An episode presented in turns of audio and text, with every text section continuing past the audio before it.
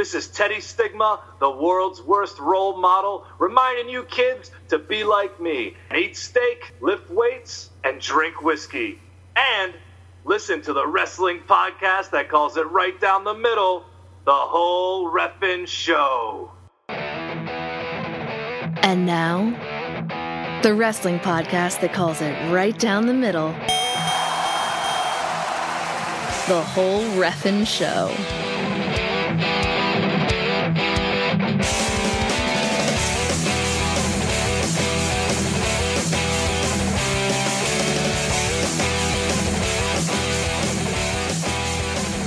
Ladies and gentlemen, boys and girls, dear listeners all, welcome back to the whole Ref'n Show, the only wrestling podcast that calls it right down the middle. Here we are. It's me, Daryn Beasley. and myself, Perry Smith. We're so glad that you have decided to join us today here on the whole Ref'n Show because it's episode 43. It's big news. It's big times. It's big happenings. It's hashtag wrestle news and wrestle views. It's one big hodgepodge of hashtag wrestle talk. And you don't want to miss it. On today's episode, we're going to talk about Alberto El Patron and Paige. They've found their way back into our news feed, back onto the whole Ref'n show. This time it's not so good.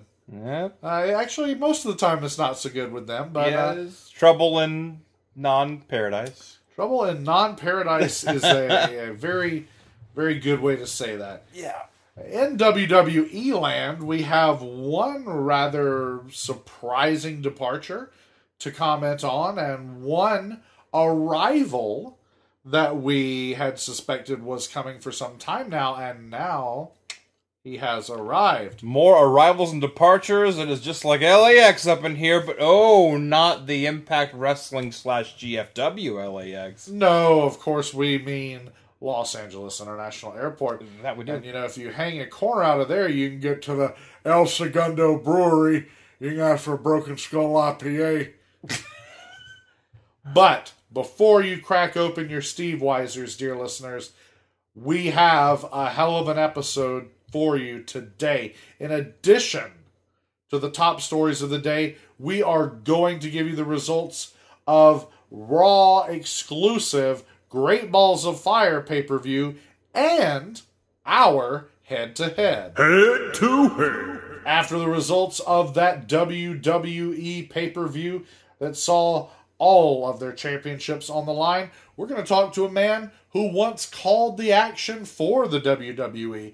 We are so pleased to announce that today we have part one of our interview with Rich Bocchini, former lead announcer of NXT television, former lead announcer of SmackDown, current voice of Fest Wrestling and Wrestle Circus, and the host of the JJ Dillon Show, a uh, a fellow podcaster, if you will.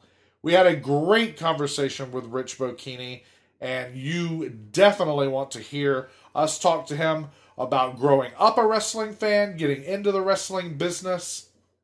Absolutely. Some of you listeners might remember him as uh, Rich Brennan, as he was called in WWE. Um, but uh, man, such a wealth of information from him, such great insider info, and well, we basically find out how he got into the business, and also what goes on behind closed doors, and what you hear about backstage, and and you know we'll hear about more of that later on. But that's not all we got, Daryn. No, before this episode ends, you are also going to revisit Long Beach, California for night two of New Japan Pro Wrestling's G1 special in USA. We are going to break that show down match by match, including the semifinal matchups in the inaugural IWGP United States tournament, as well as the crowning of that champion in the night's main event. This is a jam packed episode of the whole Ref'n Show. Let's get right into it. Let's get right into those. Headlines.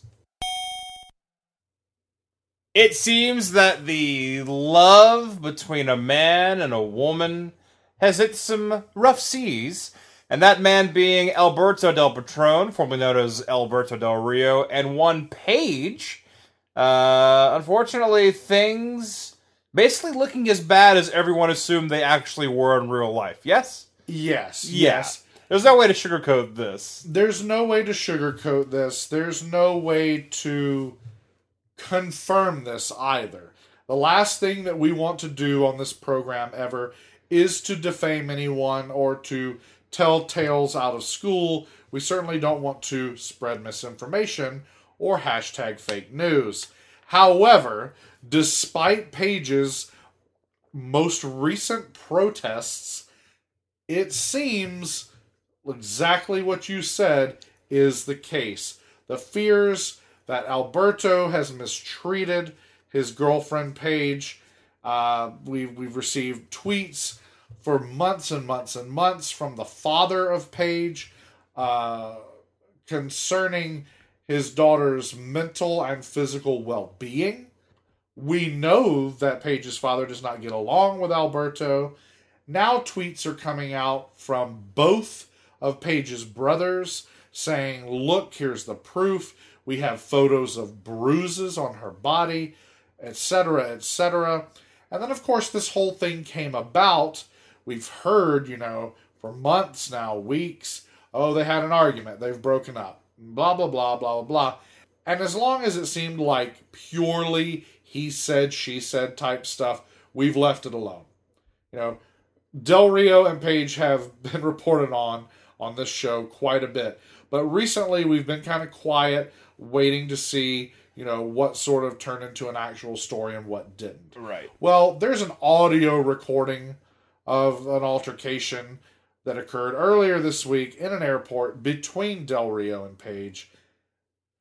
Uh, it, it just seems really ugly. Uh, it seems like uh, what may be said about Del Rio being an abusive partner could very well be true. Uh, because uh, whether or not the photos of bruises exist, abuse is uh, just as damaging if it's mental or emotional as if it's physical. In fact, very likely that it's more damaging. Uh, you, you can heal a bruise, but you don't forget uh, being tossed around or being screamed at or belittled or, or whatever occurs in an abusive uh, relationship. Global Force Wrestling has even gone so far as to indefinitely suspend Alberto El Patron slash Del Rio. So there must be some truth behind everything that's being said. Absolutely. Even if they're just playing it safe, they know something. Right.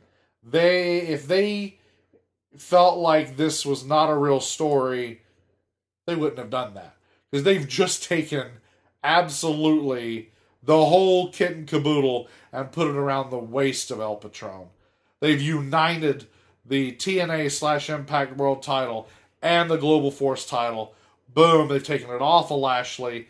Del Rio's got it all, and now they're going to suspend him indefinitely? Yeah. if there were not something to believe happened between him and Paige, a lot, I dare say, this this would not have occurred. So it seems like there's a lot of legitimacy to this story, and uh, the whole Ref'n Show will definitely continue to follow it as uh, the developments come our way. Right, indeed we will. Uh, speaking of Impact Wrestling, uh, former Impact champion Austin Aries, uh, who is last seen on WWE programming, feuding with the Cruiserweight champion, the King of the Cruiserweights, Neville, um, has actually called it quits with the WWE. So uh, Austin Aries no longer happy with his role with the company and has decided to uh, to move on. Now, you said surprisingly earlier. Uh, this is not surprising at all. I th- I thought they. Well, it, it's kind of a catch twenty two because Austin Aries is wrestling on NXT, you know, with, with some regularity. He gets injured. He takes a Kinshasa to the face and breaks his orbital socket.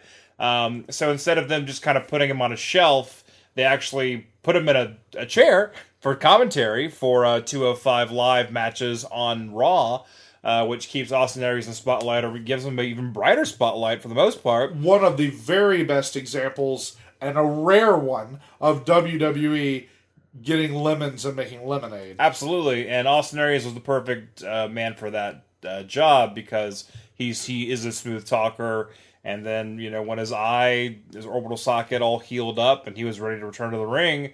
Uh, he's face to face with Neville, who's the current champion, and people are like, "Oh my God, yes!" And these people know uh, Austin Aries now because he's been doing commentary, and he's he's likable, and he's done uh, backstage segments with people, and he does interviews, and so he's over, and it's time for Austin Aries to go after the championship, and you know, really, it's time for Austin Aries to just be champion because I think you know Neville's had the belt for a, a good long while, as they say.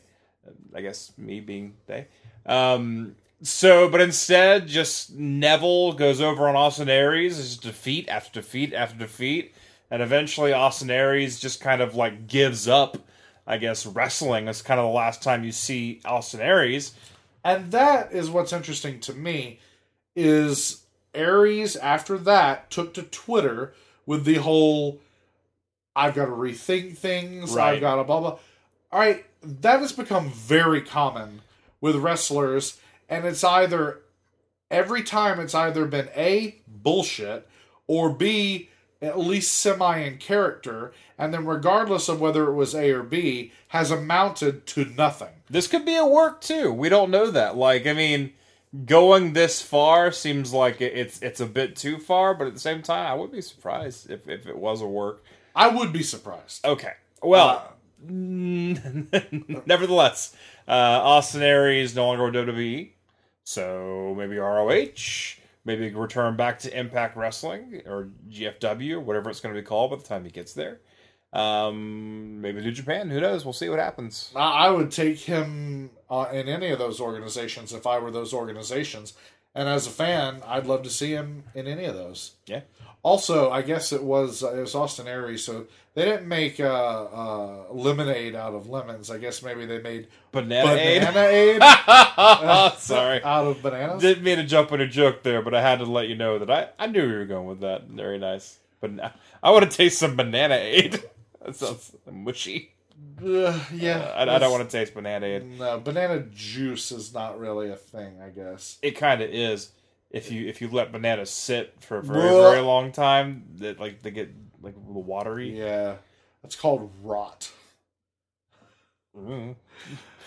Maybe your household was too good for banana rot. Where I came from, we were lucky if we had banana rot. All the banana rot you can drink. Yeah, it doesn't make any sense because that means we let perfectly good bananas go to waste so that we can have the delicacy of banana rot. So if Aries and his bananas and his banana rot are on their way out the door, Kyle O'Reilly, he comes in the outdoor. Hey, Kyle O'Reilly, the other half of Red Dragon, we reported just recently on the whole Ref'n show that Bobby Fish had made his NXT debut, and now Kyle O'Reilly has as well. He appeared at this week's NXT tapings, taking on Aleister Black. And man, they just keep throwing these guys at Aleister Black, and as we said when we reported that Bobby Fish had taken on Aleister Black for an NXT television taping. I love it. These are dream matches. These are these are matches that we've we've you know had an opportunity to see before for uh, like uh, Pro Wrestling Guerrilla or some other uh, smaller organizations, but to see them on NXT television, man, that full sail uh, arena and all of its wonderful production quality, very exciting. I totally dig it. So uh, Kyle O'Reilly, former ROH standout and former IWGP Tag Team Champion, with Bobby Fish as the Tag Team Red Dragon, now in NXT. That's right. Just you know, in case you thought that the the line between indie talent and ROH and all that stuff was closing, uh, no, no, no. The, the, they're coming in by the boatloads to NXT and WWE, folks. So I'm sure there's more where that came from. We'll let you know when we know. And that's going to do it for our headlines today. Our first segment of the show is coming up. It is the results of our head to head. Head to head. As Perry and I will give you the breakdown of the WWE's Raw exclusive Great Balls of Fire pay per view.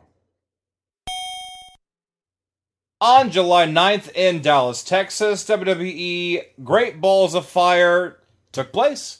And uh, despite a lot of criticisms over the name of the pay per view, Well deserved. yeah, well deserved. It uh, it still happened, man. We we couldn't stop it. no, no, that's true. It could not be stopped. Um, it is a a monster in itself, and uh, nonetheless, Great Balls of Fire did come to us, and uh, it happened, and uh, it wasn't that great of a pay per view. It wasn't that bad. it wasn't that good. It wasn't that good. I will say, I've heard a lot of talk that people were unhappy with the finishes, particularly. The finishes is what I, I was happy with. I didn't mind these finishes, or at least the outcomes. You know, uh, so I mean, we both did pretty well with our picks, and uh, we'll we'll cover them as we go match by match. But I was I was happy with this pay per view. It was the best I ever saw. Far from it. Okay. But uh, I enjoyed myself. I didn't hear that first part. It's the best I ever saw. It's like, well, folks, I'm finding a new broadcast partner. Daryn's gone bye bye. Uh, so let's start with the very first match of the show. That's technically not the very first match of the show. The cruiserweight title was defended on the kickoff show, the pre-show, which means Neville, king of the cruiserweights, took on Akira Tozawa, accompanied to the ring by Titus O'Neil. Uh, Akira Tozawa, the latest uh, to join the Titus brand, which I think actually does something for Akira Tozawa. Otherwise, he's just he's just a Right. just a guy. It's it's it is something. He's just a cruiserweight. I like it. I'd love to see uh, Titus just clothesline the hell out of Neville. Also, that'd be really cool looking. It's interesting that you get to see some like typical heel runaway tactics out of Neville, which to me was interesting because it showed that Neville actually had like some fear or hesitation or trepidation uh, about facing Tozawa, and that's different. We haven't seen that out of Neville since his heel turn and his ascent to the top of this division. there does seem to be quite a bit of evasion on the uh, behalf of Neville, including uh, when Akira hits Neville with a senton bomb from the top rope, but Neville just kind of rolls out of the ring, uh, out of harm's way, and uh, which is smart, very smart heel tactics, yes, but something Neville's been kind of doing lately anyway. Uh, whenever he's hit by a finisher, but unfortunately, Akira does not have what it takes to take out Neville, who uses his his usual tactics, his trickery, to uh, outsmart uh, Akira and Titus as well, unfortunately, and Neville retains the championship. I don't think this belt's ever going to get off of Neville. I, the longer they keep it on him, the more I'm okay with it.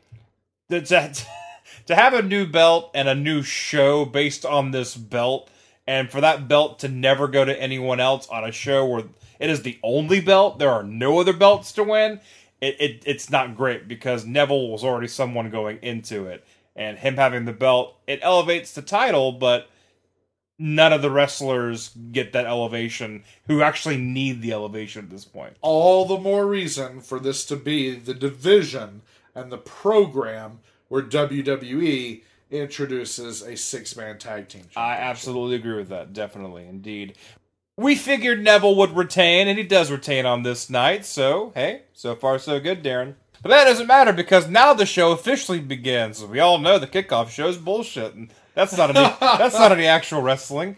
Um, that's a, that's those are their words. There, they're not my words. so the very first match of the night. I Uh, don't think they said that. well, that's what they say. Uh, two former champions, actually. Bray Wyatt taking on Seth Rollins. the architect Yeah. versus the eater of worlds. and the Eater of Architects. Well, Uh, I mean, an architect would. if it's a World of Architects, An architect would probably be on a world. I don't know an architect who's bigger than a world, unless it's uh, a god of some sort. Mm, I'll do some thinking. I'll figure it out. Um, but uh, no House of Horrors. This is just a straight up match between Bray Wyatt and Seth Rollins. Um, and uh, the only thing I don't like about this whole feud is it's it's a very like we don't know what to do with you guys, so you guys just fight each other. It feud. really is that. So this doesn't really mean anything. Bray Wyatt just kind of got you know slingshotted onto Raw. Seth Rollins was feuding with Triple H and Samoa Joe for a long time, and now he's not. So it's kind of like, well, I'm just here. Come on now, Bray. All right then, Seth. You and me gonna mix it up. It's a good match though, uh, because we get to see a lot of strong style, I guess, for lack of a better term, power moves.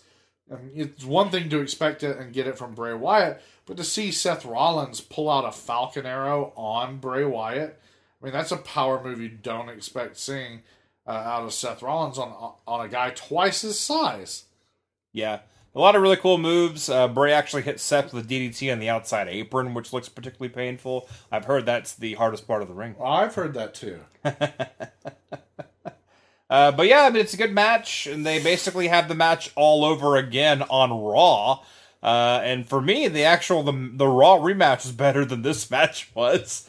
Uh, but that, I mean, that's that's just you know opinion, it's just opinion.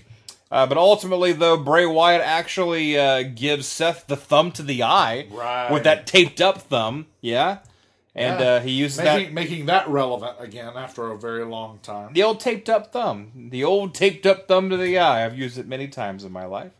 No, I haven't. Um, but uh, Bray jumps jumps to the ring and actually hits Sister Abigail on Seth Rollins and gets the pin. And surprisingly, Bray Wyatt wins the match. And you and I both said, "Nah, they're gonna let Seth Rollins win." A pay per view victory by Bray Wyatt.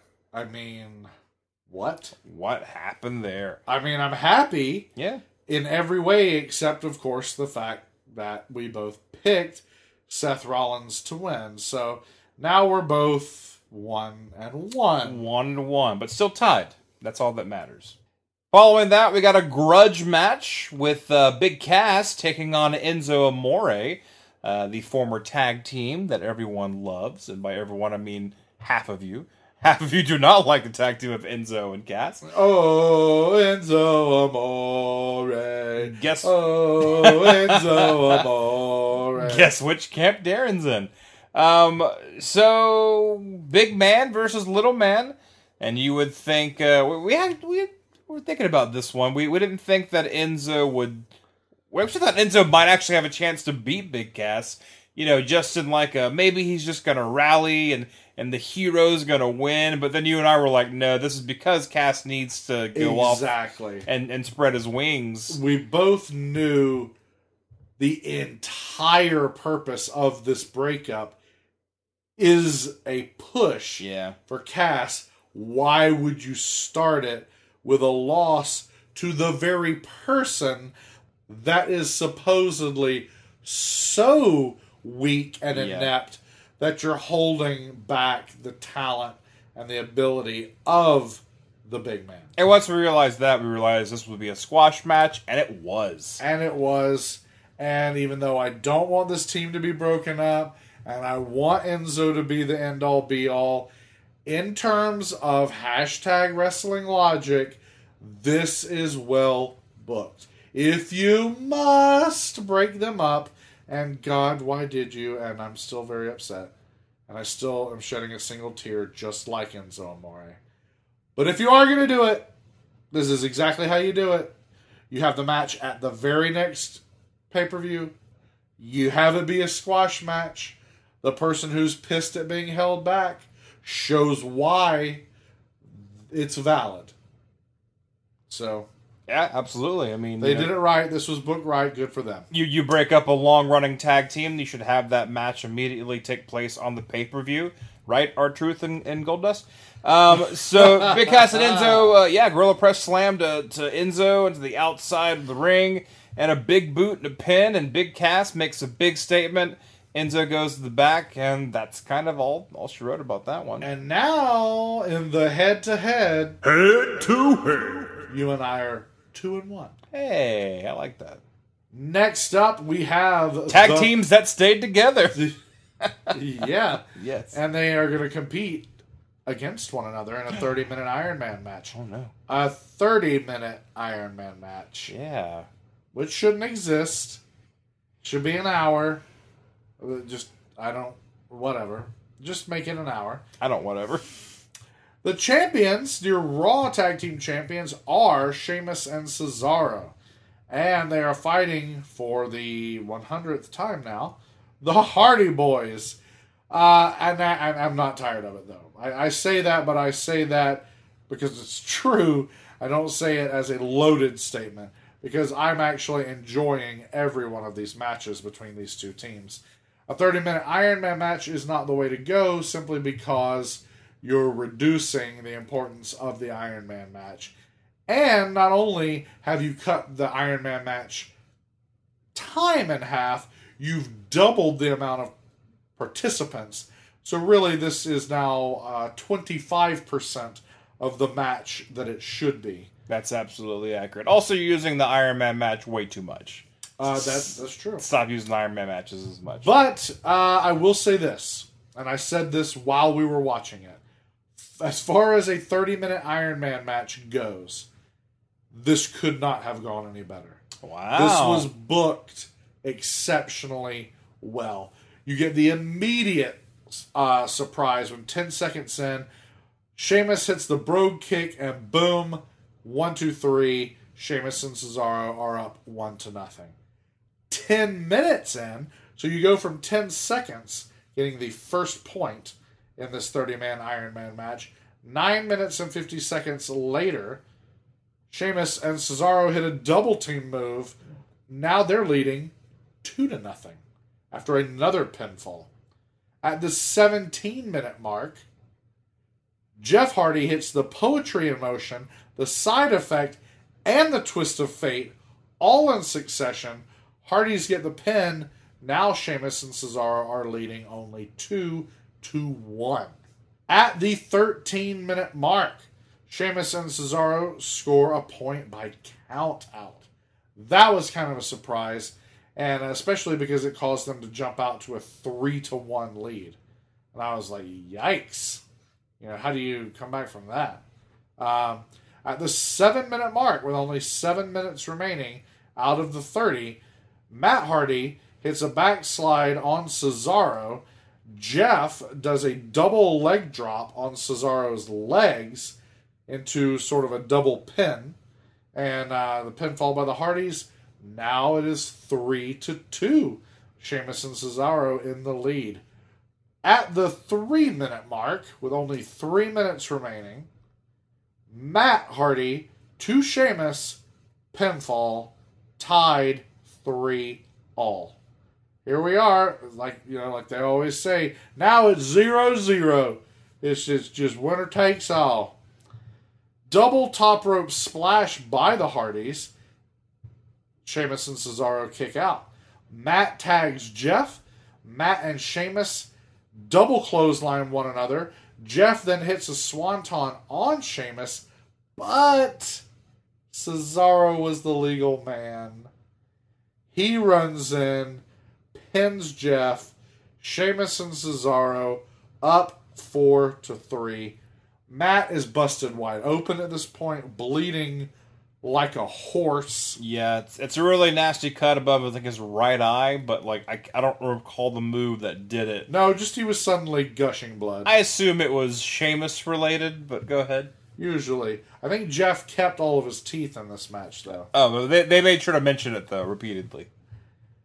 So Jeff gets Cesaro in the ring and hits the twist of fate on him, but time runs out.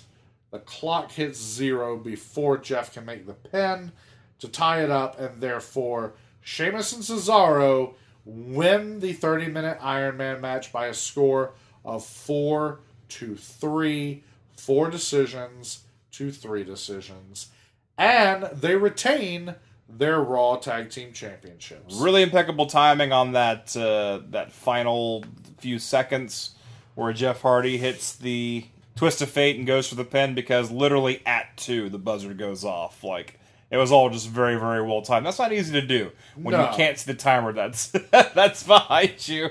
So uh, hats off to them. It was a great match for me. The second half was far superior to the first half. Uh, but I mean, you know, pacing and all that stuff. It's Iron Man match or whatever you want to call it. Um, so yeah, We had both picked Sheamus and Cesaro to retain. Yay! So therefore, we are both correct.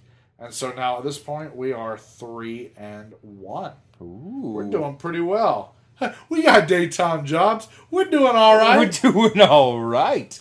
Uh, we got some women's action after that as the women's champion Alexa Bliss defends her title against Sasha Banks, boss. Sasha Banks, Versus the goddess. Alexa Bliss, yes. Um, This is a brawl. it is a brawl. It is a brawl for all. Uh, these girls don't like each other. Sasha really does not like Alexa Bliss. I, I fear it might be a real thing. This might be a shoot. I don't know. Uh, yeah, I don't know.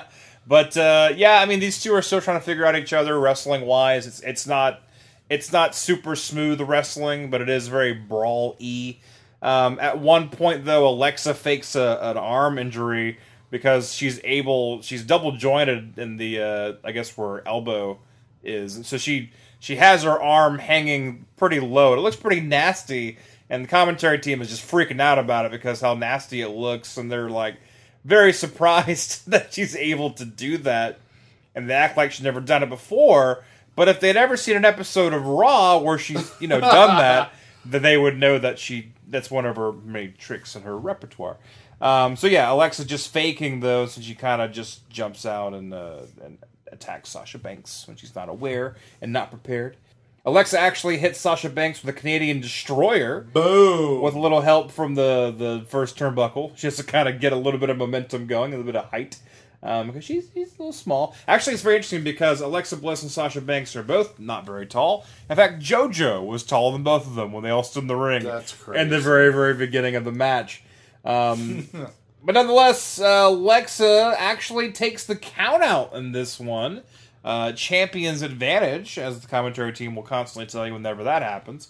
Um, and I, I think that's lame. Just just taking the belt and leaving, unless you're Mr. Perfect, then it's totally fine.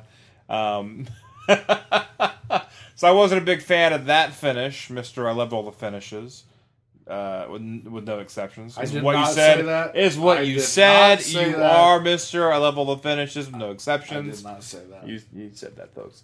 Um, anyway, so Sasha Banks technically wins, though Alexa Bliss does retain. Now, see, whenever I, I say that so and so's gonna gonna win, that means they're gonna retain their belt.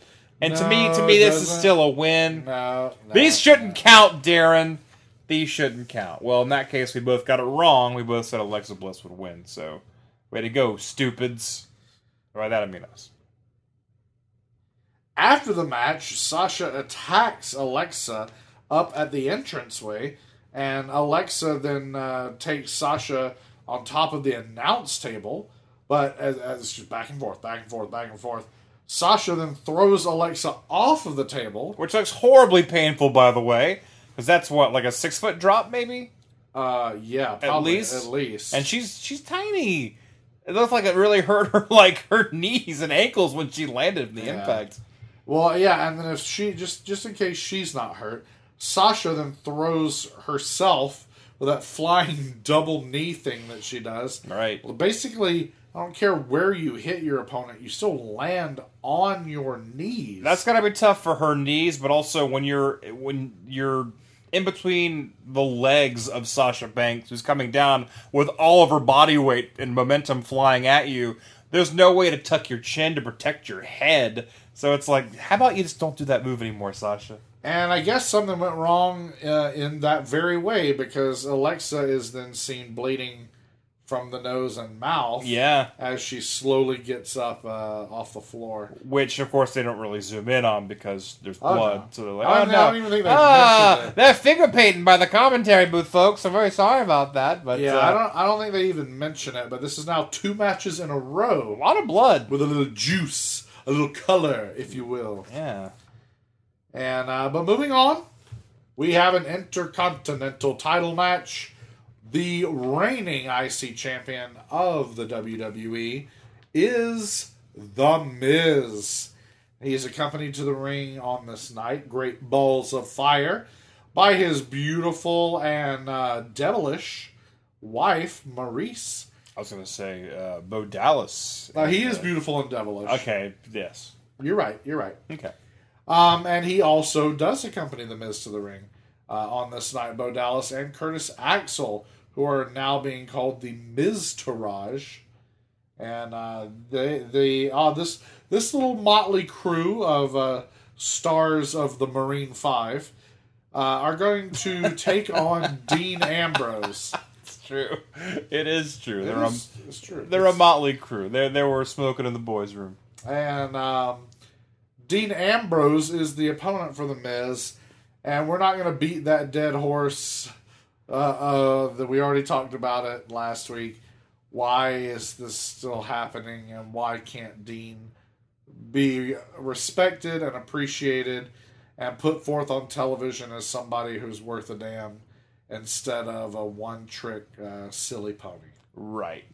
Because Dean's better than that is the thing. He is much better than that. But uh, the getting busted open continues over to this match where Dean Ambrose's mouth gets busted open. Yeah. Pretty bad.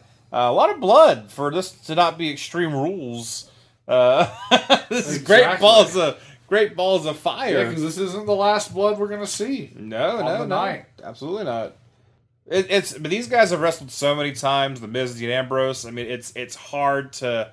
Their matches are always good, but it's hard to see something new from their matches. Uh, one cool thing though about the match is Dean Ambrose typically does that whole middle rope save, where he basically looks like he's about to fly out of the ring, but he saves him. He grabs the two ropes and kind of half out, and then goes back in again. Yeah. When he's half out, though, uh, Bo Dallas and Curtis Axel grab him and pull him out of the ring. I thought that was actually pretty cool. Uh, yeah, that's bit. pretty cool. Yeah. Um, beyond that, I mean, it's kind of typical stuff. For when you have three people on your side, you know, they're all going to be like, "Hey, me! Hey, me! Dean! Hey, me! Referee! Hey, me!" And uh, ultimately, that's what happens. And Miz hits the uh, Skull Crusher finale on uh, old Dean Ambrose and gets the pin on Ambrose, and and you know.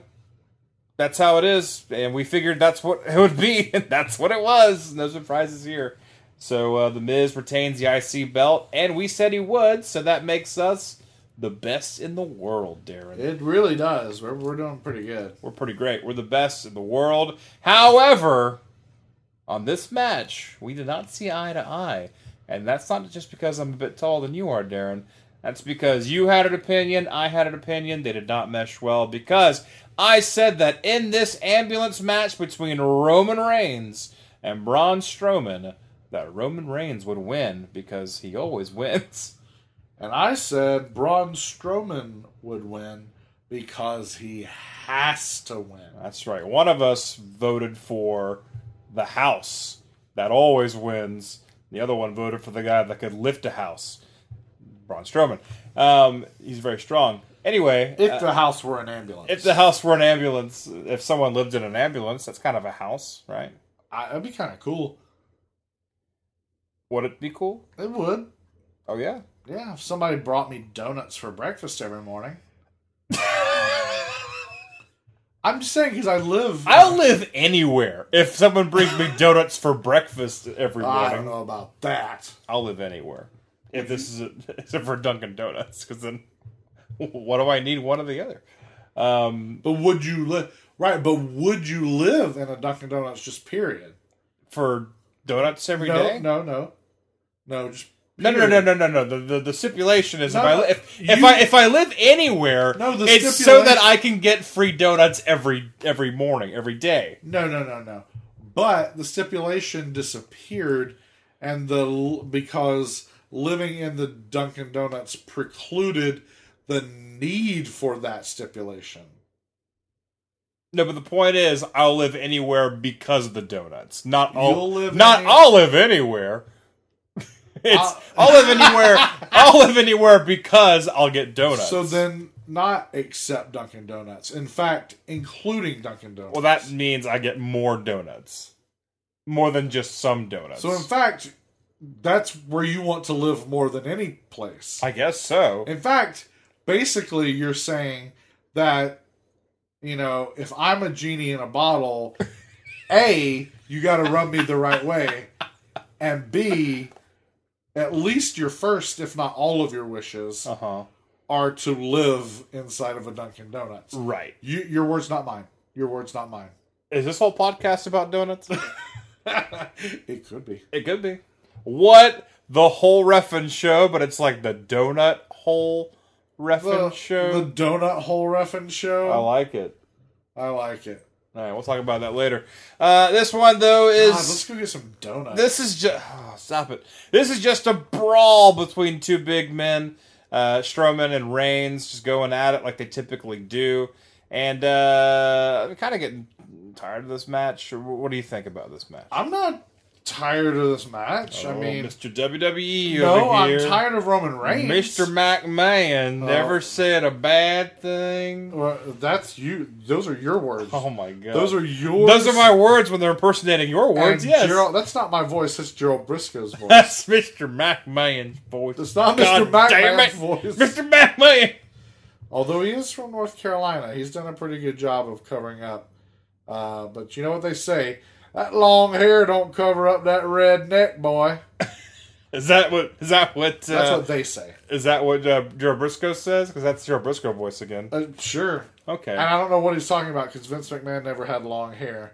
Uh, certainly not long enough to cover up his red neck. But uh, So it's a brawl and an ambulance match. The uh, the goal of the match is much like a casket match. You want to get your opponent inside of the vessel, whether it be a casket, but in this case it's actually an ambulance. You want to close the doors, and that's it. You send your opponent on his way. And uh, fortunately for Braun Strowman, Roman Reigns kind of does it himself by going for a spear. I think Roman Reigns heard about the uh, donuts being brought to I'm you. getting out of here. Um, so yeah, Roman Reigns goes for a spear on Braun Strowman. As Strowman kind of sidesteps it, and Reigns just soars right into the ambulance, and uh, Strowman just closes the door. That ending, that finish, I actually did like. I did like it. I like that. you a know the number one reason I liked it? Because Braun Strowman won. Yeah, yeah. I guess you would like that for that reason. But it's a short lived victory Yeah. as we get to see some real over the top attitude era type backstage shenaniganry, Mhm. like, uh, uh, if you will. And uh, Roman Reigns yanks the ambulance driver, Mr. Ambulance Driver, as the Flaming Lips might say, throws him to the concrete floor where Alexa and Sasha had just bloodied themselves, takes off, driving this. Uh, by the way, uh, the this back this backstage tunnel that they've driven this ambulance through, that they've backed this ambulance through, by the way, is so barely big enough for this ambulance to move through it. The whole time that Roman Reigns, and I'm assuming he was actually driving it, at least at first, you know, out of the arena. The whole time he's driving it, he's driving it like a thousand miles per hour in this really small corridor. Right. Right? I mean, it's like, it, it's almost like the size of a hole that an earthworm is going through. It's just only marginally bigger than the actual, you know, vehicle here. And uh, I was like holding my breath, like, oh my god, he, not thinking oh he's gonna run into the wall or anything. I'm like someone's gonna just step out of Yeah. like from behind, you know, like whatever a box or some page or then- some runner doesn't know what's going on. Is be like, "Hey guys, uh, whoa!" Yeah. Exactly. But luckily, the ambulance would have already been there to help him. Uh, but there's no one in it except Braun Strowman, so there's there's no one to come to Oh, to his aid. no. There is no Mr. Ambulance driver Oh no! or any EMTs. However, well, hopefully with the donuts, they can cure what ails him. uh, the hey, donuts always As long as as long as what ails him is hunger. Right, and as long as what ails him is not like uh, diabetes or something. oh no, that's the opposite of what you need. It's true. That's very true. Uh, Roman Reigns takes this ambulance and throws it in reverse, and once again drives a thousand miles an hour, only this time backward, crashing into a parked uh, like uh, Production tractor trailer, vehicle, yeah. like uh, not the actual tractor part, just the trailer part. Um, and I guess we were led to believe Strowman is therefore trapped inside, and Roman wanders off because He, he wanders off somewhere to be a babyface because that's the kind of thing a babyface does, right? Absolutely. But it's No, obviously absolutely not. it's not, it's obviously a pre-tape as well. Um, the whole er, as soon as they go backstage, it's all pre-taped. Uh, Roman doesn't have the cuts and bruises he sustains through the match. Um, I've noticed. I mean, yeah, it, it's pretty obvious that it is, but it definitely is when I noticed that. well, sure. Um, but anyway, but uh, they actually it takes a while to try to figure out what happened to Strowman. Um, you get uh, multiple crewmen kind of running in. Uh, Jamie Noble shows up, but he's trying to get the ambulance door, which has been just jammed. And he's shut. also trying to get as much airtime as he yeah, possibly yeah. can. me guys, I'm relevant. Remember me? Remember Jamie Noble? Whoa! So, and here's where the clusterfuckery begins. Wow, and it does. While they're trying to get that done, and, and it, it makes sense in that you can't start your main event match while this is happening because they're still going back. They're going. They're cutting back to all this stuff happening with the ambulance. The, I guess they decide like, hey, let's let's have a match while it's happening. When really they should have just left it on the ambulance and it's weird. I, I I guess maybe the fear was they boo the shit out of Roman Reigns so badly anyway mm-hmm. that if it's a Roman Reigns segment that's taking place entirely backstage for a very long time and nothing is happening in the arena in front of the audience, then the entire background throughout the segment will be a chorus of boos. Right. I don't know. I think there's enough like intrigue, like what's going on, what's going to happen when they open up the ambulance. Oh, I feel that way. Th- th- there's a strong case for just leaving it on what's going on backstage, as well as let's put some people out in the ring. Unfortunately, these people are uh, Kurt Hawkins and Heath Slater, who are forced to have a match uh, during this whole thing. And eventually, they actually start to open the ambulance up, and no one's watching the match. By the way, everyone's watching the Titantron. Um, so, which means basically But you didn't need to have not- the match at yeah, all. Mostly they're not watching it because Kurt Hawkins is involved. Yeah, as soon as I saw Kurt Hawkins come out, I was like, mm, nope. Um, so, uh, so yeah, and it's funny because they cut they when I guess they get the ambulance open. Um, they kind of cut back to what's going on backstage. There is no finish for the match in the ring, by the way. Kurt Hawkins and Heath Nope. Slater, I guess, just stop wrestling And we never even see them. we never see what happens. Uh, so if there was a pin or a submission, we did not see it. Um, but anyway, But uh, back to the Strowman Roman finish. Uh, Strowman is the actual victor, although he doesn't end up looking like one. yeah, Uh, I picked Braun. You picked Roman. So here comes the big separation between us. At this juncture, I am five and two, and you are four and three. boo. And we have one Four match three left. The main event is coming up, but before it does, we do see Braun Strowman finally, uh, I guess, uh, rescued. Emerge. Yeah. Yeah, see him emerge from uh, the the crushed like a tin can, Cocoon of twisted metal. and he's covered in I would assume fake blood. Um, It's real. I believe Braun was actually in the back of that ambulance. But that- Said, but I can take it. Just do it. but it's a lot of blood. Yeah. And after uh, a night, a whole night of wrestling that resulted in people being bloodied, uh, like you said a few minutes ago, it's not extreme rules, and yet it almost feels like it. Like hell, there wasn't this much blood uh, back before they outlawed blood. Right. But um, yeah, Strowman emerges. He's covered in blood. Uh, he doesn't want any help from anyone. He certainly doesn't want to go on a gurney or even listen to anyone Gurneys are for pussies, Daryn. he just sort of skulks away and smears his blood all over everything, especially if it's white. Which is, so which is gross, by is the way. that's how you spread diseases. That's one way in which you spread diseases. Yeah. So stop, Braun Strowman. You won't get, you won't get any donuts with that attitude, buddy. Well, you ain't get nobody's getting any donuts. They've ruined the ambulance. That's true. But Roman has one more reason to boo Roman.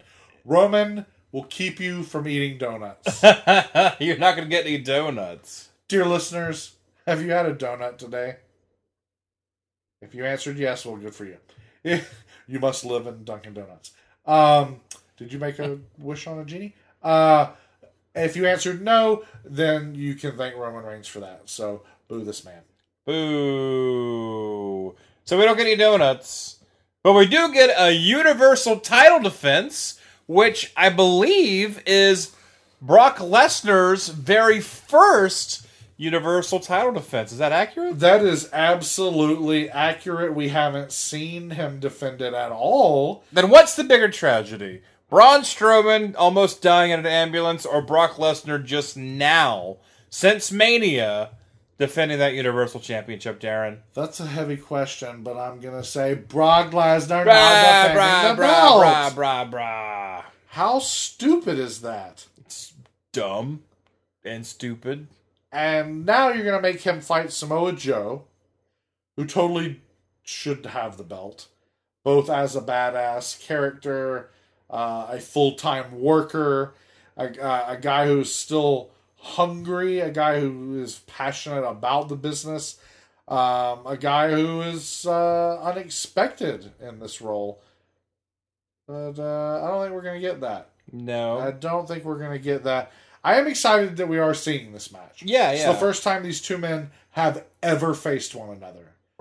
That is cool in and of itself. Yeah. Um, and there, there's a lot of good things about the match. There's a lot of positive things about the match. Uh, before the match even begins, uh, Samoa Joe slams uh, Brock Lesnar through the announce table, which is pretty awesome. Nice little start, nice little statement at the beginning there. So basically, either way, Samoa Joe looks like a badass win or lose, which is, is pretty well done. Um, but I mean, it is a, uh, as Jim Ross would say, and it's a shame he wasn't there to say it, it is a slobber knocker. Um, it's just these two big houses uh, fighting each other.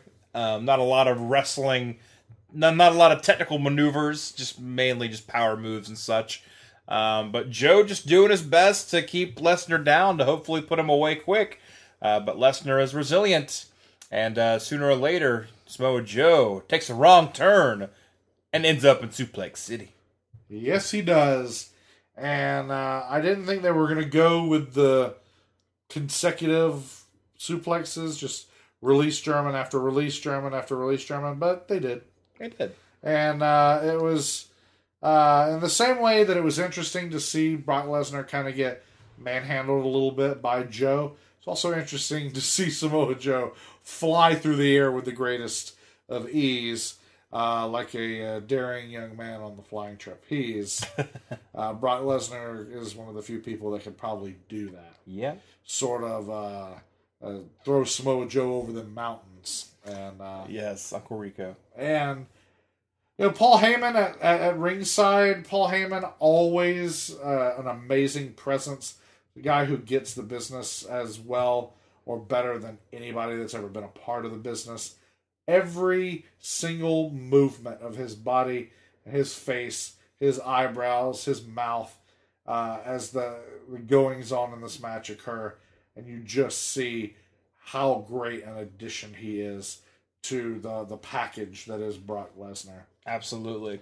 Um, so after multiple release driven suplexes, and there are quite a few, um, Samoa Joe rallies and actually hits uh, the Coquina clutch on Brock Lesnar, and uh, Lesnar's fading. We saw what happened to Lesnar when you know Joe has applied the Coquina clutch in the in the past, and uh, his head turns purple. It's actually pretty scary. It is scary. Uh, but Lesnar is able to actually maneuver his way out of the submission hold and actually positions himself uh, where he's got Samoa Joe on his shoulders. Perfect place to be for Brock Lesnar. Uh, not the perfect place to be for Samoa Joe for the uh, the F five, That's right. and then that's it. I, I was hoping he could take at least two F fives. Yeah. I was hoping for that first kick out, but didn't get it. Um, instead, one F5, and then the one, two, three. Brock Lesnar retains the Universal Championship, but hey, he defended it, so that's a step in the right direction. And he will be defending it at SummerSlam. So now we're less than six weeks away. Hey, So we're not having to wait what three months yeah, Uh, Less than six weeks, though. Six weeks is more than thirty days, so so technically, uh, yeah, he's still, he's still breaking the law, breaking in the, law. wrong, Duh, so. duh, duh. But I'll Uh, take it. I'll take it. yeah, yeah. Hey, it's better than uh, the other one for sure. We both picked Lesnar to win this match. Yay! And uh, so our head to head Head to head. Ends up being a victory for me. All right, all right, all right. Good job. Yay, Daryn wins. The Uh, one time we- my pick reigns. we really did a pretty good job here. I was six and two with my head to head Head to head. picks. And you were five and three. All right. So uh, I do win. I do win. But we both did uh, uh, exceptionally well here. So Hey. pats on the back all around. Are you saying celebratory donut, Daryn? Yeah. All right. Well, we are going to do that, folks. Uh, we're going to get some donuts. But in the meantime, you can listen to a former WWE employee tell you all about working at the WWE, working in the NXT, and other arenas uh, where he has actually worked. I'm talking about Rich Bocchini. Uh, you might know him as Rich Brennan from uh, WWE, NXT, uh, former commentator. Uh, he's got a lot to say, man. This is a huge interview for us, and uh, we just learned so much from Rich. We, we talked about so many things. We had to make this a two parter. So we got part one of our interview with Rich Bocchini coming at you right now. Check it out.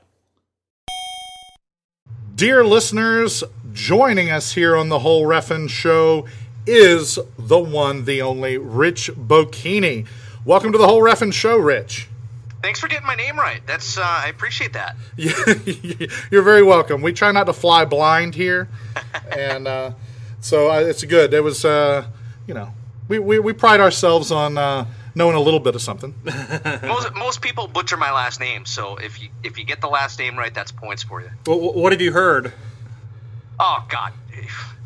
Oh, give me give me a few. If you just looked at my last name and, and you had to guess what it Uh, is, what would you think? Uh, Rich Bacani, uh, Rich uh, Buccini. Bocchini. Um, just go down the whole list, fellas, and I'm sure that uh, that, that yeah. I, I might, I might call you Reich. I don't know. I might get that wrong. Hopefully, you won't get your first name wrong. Bikini, Bocini, all that stuff. oh yeah. Okay. Anyway, yeah. Just uh, you know, ba- anything that might sound good on an Italian menu. It does sound exactly. delicious. It does sound Exactly. delicious. Well, we are really pleased to have you on the show today. And um, this, um, speaking for my partner Perry, this is Daryn, and uh, we uh, we're glad to have you. Oh, I'm happy to be here. Thanks for uh, thanks for inviting me on, and uh, always excited to talk about Fest and wrestling in general. Oh yes. Absolutely. Well, before we can get to Fest, which is fast approaching, and uh, and sort of ever present in uh, the ear the ear holes of our listeners, um, let, let's learn a little bit about your start uh, in wrestling. Uh, wrestling as it comes to Rich Bocchini, the man, or the child, or whenever it came into your life. I probably first got bitten by the bug around 84, 85 ish uh, during the whole Hogan era. Oh. And um, I I don't remember the first. I remember the very first time seeing wrestling was like in the early early 80s. Um, I remember seeing Captain Lou Albano doing an interview, and he had the you know the braids in his or the elastics in his in his beard. Absolutely. And I don't I don't remember who he was with, but I, I remember seeing him and he was with somebody. And then I remember that they, they went to the ring, and I remember seeing Lou. I guess they were stomping on somebody or something. I, I, I must have been five or six or seven. I remember asking my dad and my uncle. What's that thing that looks like boxing, but it's not boxing, but they yell a lot and they, and they and they can kick each other and stuff? My dad's like, "Oh, that's it's wrestling." I said, "Oh, okay." And then, um, you know, the whole the whole Hogan thing happened, and then I discovered TBS wrestling, and I don't remember when I first started watching. I I don't. I want to say that I remember Georgia Championship Wrestling on TBS, but I'm not sure. I for sure remember Mid South and the UWF. I don't remember watching Vince and the time that they had TBS. right. Um, when I first, I, I guess when I first really, really, really, really fell in love with wrestling, it probably the whole Crockett era, like '85 ish. Um, Tully, Arn, Dusty, Road, the Road Warriors. The Road Warriors are, you know, that that's my team. Uh, the Rock and Roll, the Midnights, all, all all those guys. And then growing up in Rhode Island, it was still. I don't want to say it was still a WWF territory because the territories were pretty much dead at that point. But they still ran Providence like every month when I was growing up, or just about every month. And um, that was the promotion that ran up there. NWA Crockett, I probably came as far as Philly and like Baltimore. Um, I finally get to see them in like '87 at the Boston Garden when uh, when when they came up there. So it was about a year before they sold to Turner. So it was still really good at that point. um, so yeah, I mean that's kind that's kind of my my I guess my history growing up and as a fan, kind of seeing it, and then you know the whole Hogan stuff. It was hard not to as as a kid at, at that time, nine ten years old. It was hard not to get wrapped up in that. Absolutely, Uh, but there was- Hulkamania. Come on. yeah, you know, and, and so there was something though for the Crockett stuff and the NWA stuff that I gravitated a little bit more towards because I guess I thought it, it felt more real. I I watched the AWA on ESPN. I watched World Class. I watched, you know, whatever I could watch at the time. I watched all that stuff. Wow. The original Glow, I remember watching, not really understanding why it didn't feel like real wrestling. I didn't really get it. At that, I didn't get it at that point. I think I started to get it towards the end. Um, but I watched as much as I could. And you kind of touched on it, and I think it echoes a lot of the sentiment that we had from our personal experiences growing up, as well as what we've learned from talking to a lot of people. It seems like if you watched a lot of wrestling, you didn't lump it together. Even if you're a child, you kind of uh, felt differently. You kind of compartmentalized it. You know, NWA is over here, WWF is over here. These things make me feel differently. These things are presented differently. And it sounds like it was also the case for you. Yeah, I just remember some of the stuff that they did, like you know the attack on uh, on Dusty in the parking lot, and then when the Horseman attacked uh, Ricky Morton, and then he shows up. The you know they rub his face into the concrete, and the following week he shows up and he's you know he's all bandaged up and all that stuff. Even even some of the you know the world class stuff that you know I mean they were stretching it at a point, but the whole thing with uh with, what was it Chris Adams getting blinded. And it was, uh, that that was the, the same time I think as Gino Hernandez died, and that was like, oh, we, we, we have some terrible news this week. Gino Hernandez died, and Chris Adams got blinded. I, yeah, that is You know in- I mean? that's incredible. It, it, it is incredible when you look, but at, at the time, as a kid, you don't really, right? Because you, you're still thinking, well, wait a minute, what's real and what's fake? Exactly. You know, or what what what's real and what's part of the show? Because you, you, I mean, you knew something wasn't exactly on the level at that point, and you kind of knew, like, oh, I know it's not exactly on the up and up, but some of it's real, right? Right. So, what which part, you know? But yeah, when you look back at that now, and you think that they announced that in the same show, like, oh, but hey, our biggest star died, and in kayfabe, this guy got blinded. It's kind of crazy when you think about it. Absolutely, and, and that's a testament to the old WCW, NWA, the territories where, I mean, it, it seemed like, and we talked to Tony Weinbender, promoter of Fest recently, and he said the same kind of thing. It seemed like real fighting. It seemed like all these things were actually happening. You know, horsemen fighting people out in like in town and beating them up. You know, before they even get to the arena and stuff. And it was like, well, is this really happening? I mean, I know when I was a kid, I fell for it all. I thought it was all real. It took a Oh, yeah. it took a girl in first grade to tell me that it was fake, and I stopped, I stopped talking to her after that. Um, but uh, I- it's I remember- amazing. I, I remember. my- I remember my grandfather coming to shows with me and my dad. My dad wasn't, uh, you know, he's not a big wrestling fan. Uh, only he was only a fan, or is only a fan because of my interest in it. But he'd take me to the shows all the time, and sometimes his friends would come, but usually my grandfather would come with us. And he's, you know, at, at the time, 86, 87 ish. You know, he was already in his 80s at that point. But he'd come with us, and he liked boxing old Italian guy from from the East Coast. So you know, Rocky Marciano was kind of his guy, and right. he's a boxing guy. He'd, ah, that wrestling, yeah, whatever. So he'd come with us, and he'd sit there, and he would he would laugh the whole time. He'd be like, ah, now it's his turn. Ah, ah. and, I, and I could still I could still see him just laughing his ass, and I would get so mad because again, same thing. Well, that part was fake, but that part's real, Grandpa. Come on, that part's real. oh man, yeah. Anyway. Well, that leads me to uh, the question of as far as trying to figure out what's real and what's not real, did you continue as a fan? Have you been a lifelong fan, or was there a break for you?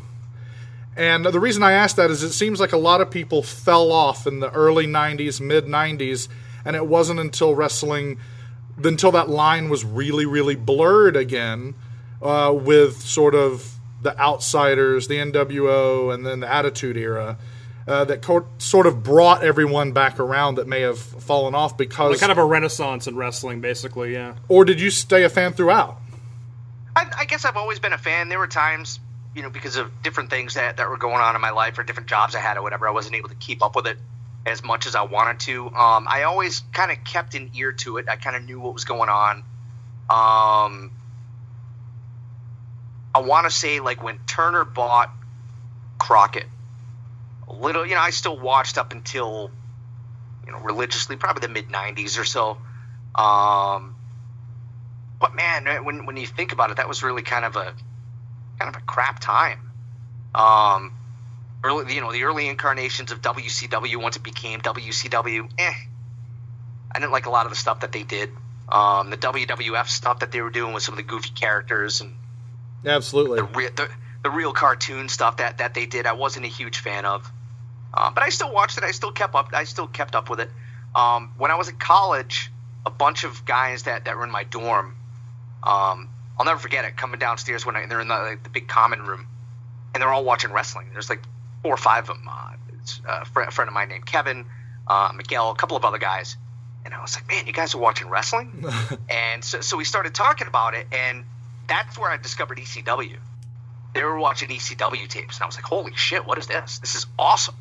And I discovered at that point that um, in Rhode Island, it came on this real low power station that wasn't on cable. It wasn't on. I don't even know what the TV station was, but you had to have just a regular TV with rabbit ears. Oh, wow. Um, to pick it to, to, to pick it up. It'd come on at like one in the morning on Friday nights on, like I said, this real low power station, and that was it. That was the only place that I could watch it in uh, in in Rhode Island at that point.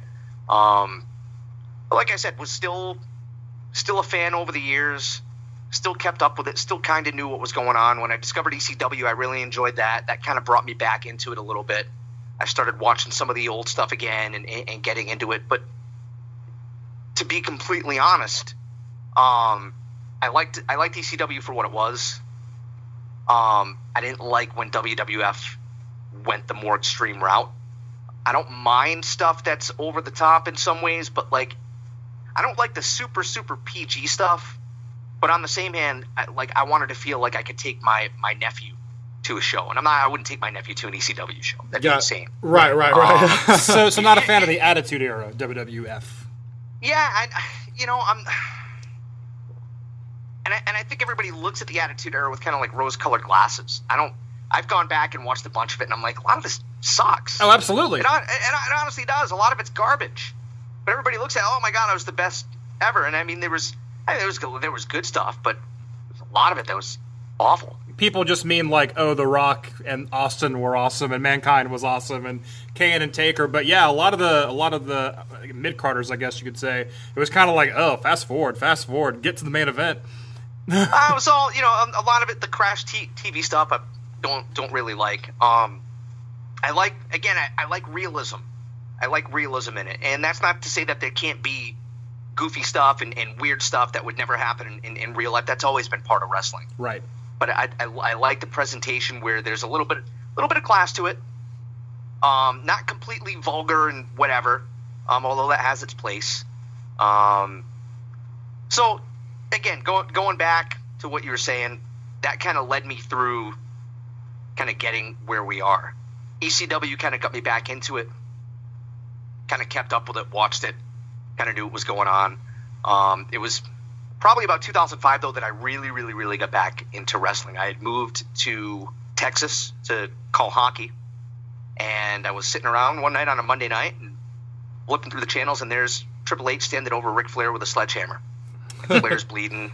Imagine this, blood still on TV. Right. Oh, man. In, in, in 05, right? And I remember it was right before Survivor Series, and I remember watching that and being like, oh man, I grew up watching Ric Flair. Who's this guy thinking he's getting. I mean, I knew who Triple H was, but it's like, he's saying this to Ric Flair. This can't this can't be. I have to go and watch what happens. So I, I ended up going to, and, and you know I watched Survivor Series. I think I went to like the Buffalo Wild Wings down the street that had it on, and uh, from there uh, that just kind of rekindled my uh, my interest in it. Well, free Buffalo Wild Wings plug there. Um, but um, Yeah, send, send send me some stuff, guys, please. oh, us too. We have one in town I'll, here, ta- in- I'll, here in I'll take the Bohemian garlic or whatever it is. nice. Maybe I'm th- maybe I'm thinking of Bucky's. I don't know. Anyway. Um, so you actually mentioned it just now. So you actually, obviously, a wrestling fan for forever, um, but that's not what you went into immediately when it came to announcing. So tell us about how you got into announcing. When I was at college, I, I did college radio. I did a music show. Um, you know, typical 1990s kid in college. I wanted free music. Played in bands. Was always interested in, in, in music. I played the drums growing up. Um, kind of figured that I'd go that route. And when it came to, uh, to to getting into college, I I used to listen to college radio all the time. And when I was in high school, because you know, before the internet, where would you hear new music? There, like it was college radio. Oh yeah. So left of the le- left of the dial, ninety point three or eighty nine point nine, or I mean, you name it, right? Oh, all those college radio stations late at night always had you know awesome metal shows. You could hear all the all, all the newest metal, um, and then indie rock shows, that type of stuff. So that I really get into that. And so when I went to school, I just kind of wanted free music. So I was like, I'll do a college radio show, and uh, did that for a couple of years. I worked worked in a club like a stagehand, helped out the, the, the booker at this club a little bit. So just very involved in that scene. Uh, but it, it dawned on me real quick that like, well, I, I don't want to be a, I don't want to be a DJ because if I get it, you know it, if I get a job as a radio DJ, I'm gonna I'm gonna have to go to a classic rock station and play fucking Led Zeppelin all the time. Like I don't want to do that. You know what I mean? yeah, absolutely. Uh, yeah, for sure. You don't hear enough Zeppelin on the radio. I've always said. yeah, never, never. No, Stairway to Heaven's not played nearly enough. Um, so, so I went to uh, went to college, did that, and throughout all this time, I uh, also a huge, huge, huge hockey fan, and I played hockey in high school. And I don't know, it just kind of clicked one day. I was like, why don't I try doing play by play? I think I was actually listening to a Providence Bruins game in my in my car one night, and I was like, hmm. So that's kind of what I started chasing that, and um, that led to 15 years in pro hockey. Wow. Well, let me ask you this question: you, so having played hockey and I guess been a fan of it, do you would you say, and then this is me just taking a, a shot in the dark here, would you say your appreciation of sports of athletics um, led to your wanting more of an uh, sport feel to, to your wrestling? Probably, Yeah, I, yeah. that, that's that that's that's probably a pretty good. Never thought of it like that, but yeah. Yeah. Here's I, another thing too. I, I I grew up in Pawtucket, Rhode Island, which is the uh, if you follow baseball, it's where the Red Sox have their AAA team, and grew up four blocks from McCoy Stadium where they play. oh wow, okay. So I so that's an I mean literally I grew up at that every summer every day. I was a ballpark rat, and there were a bunch of neighborhood kids that that's what we did. We'd go down, we'd watch batting practice, we'd get autographs, we'd go to the game. I later worked there, so I've always kind of had this sort of like I've always been exposed and around pro sports, and in in in specific or in particular minor pro sports. okay. So I've always kind of had I've always kind of had this affinity maybe for the off the beaten path sport uh, sports properties if, if you want to call it that. sure. Um, but yeah, I, n- I never thought about the realism aspect of it. It, it probably is because because I have a sports background. Yeah, I uh, I've always appreciated the uh, sort of off the beaten path uh, sports as, as well. I, and my father dragged us down to uh, live in Tampa Bay when I was a kid, and I hated to leave my friends. The way he sold it to me was he brought me a fitted Clearwater Phillies uh, baseball Oh, cap, wow. and I was like, "Oh, okay, if we can go watch them all the time, that's fine." And They uh, still have it. T- they, they still have it. Are they still with the Phillies? I don't Or believe I'm, so. I'm, I'm, I'm going to look that up. So sorry. Go on. I'm actually not sure about that, but um, I, I will say uh, it's nice to nice to hear that you you stayed a uh, a hometown kid, uh, and uh, the Superstation may have turned you on to the NWA, but it didn't turn you into an Atlanta Braves fan, apparently. well, hey, well, here's another thing. And by the way, the Clearwater Threshers still a Phillies team. oh the way, wow, the Florida State League, they are. wow, So there you go. Uh, that's Um, cool. I I don't think anybody that grew up in the '80s wasn't at least kind of a Braves fan. Right. Be, right, because you got, I mean, you probably either got WGN, which we didn't get. So you probably either grew up watching the Cubs, watching the Braves on TBS, which was me, um, and I also watched a ton of Yankees games on uh, at the time WPIX when it was Phil Rizzuto and, uh, and Bill White. So Oh wow! Yeah, see, see, we actually uh, growing up in South Georgia, we had the Superstation TBS, and we had WGN. So obviously, the proximity to Atlanta led me to be a Braves fan. But hell, I watched just as many Cubs games as I did Braves games. Whereas the Yankees might have well might as well have been on the moon. Like I, I, Right. I don't think I saw a Yankees game until I was a teenager. They just didn't play on television. The Moon had their Yeah, own P- team at the time. P- P- PIX, I don't know that, that they were that they were national, but because Rhode Island and you know you, you think of it, it's a Red it's Red Sox territory, but it's really Red Sox Yankees um, up, up in Rhode Island, Connecticut, Boston. A lot of people say there's a dividing line in Connecticut, like in the middle, where there's Yankees fans south, Red Sox fans north. But that's not true. There's a ton of Yankees fans in, in Rhode Island, so I think that's why we got the Yankees. I mean, I watched the Red Sox too growing up. I, I identified more with the Yankees because my dad and my grandfather are Yankees fans. Right. Um, and then, and then kind of went off on my own when I started seeing the guys from Pawtucket move up to Boston, and I started rooting for those guys. And I'm like, wait a minute, how come I'm not a Red Sox fan? and so then I kind of rebelled against my dad. I'm like, no, I'm not a Yankees fan. I'm a Red Sox fan now. So yeah, Interesting. we have fun with that still. oh, I bet. So, uh, college radio and uh, some announcing, and uh, what led you to? WWE? Uh, well, it's kind of long, long and winding. Um, I'll give you the abridged version. So, started got my first gig in in, in hockey 97 98 ish uh, got my first real paid gig in 2000 in knoxville tennessee of all places. Um, bounced around called games for a number of different teams.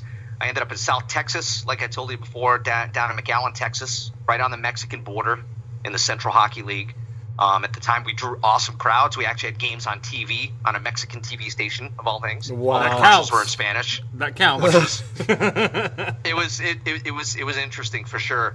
Uh, I ended up moving to Houston uh, to do PR for the Houston Aeros.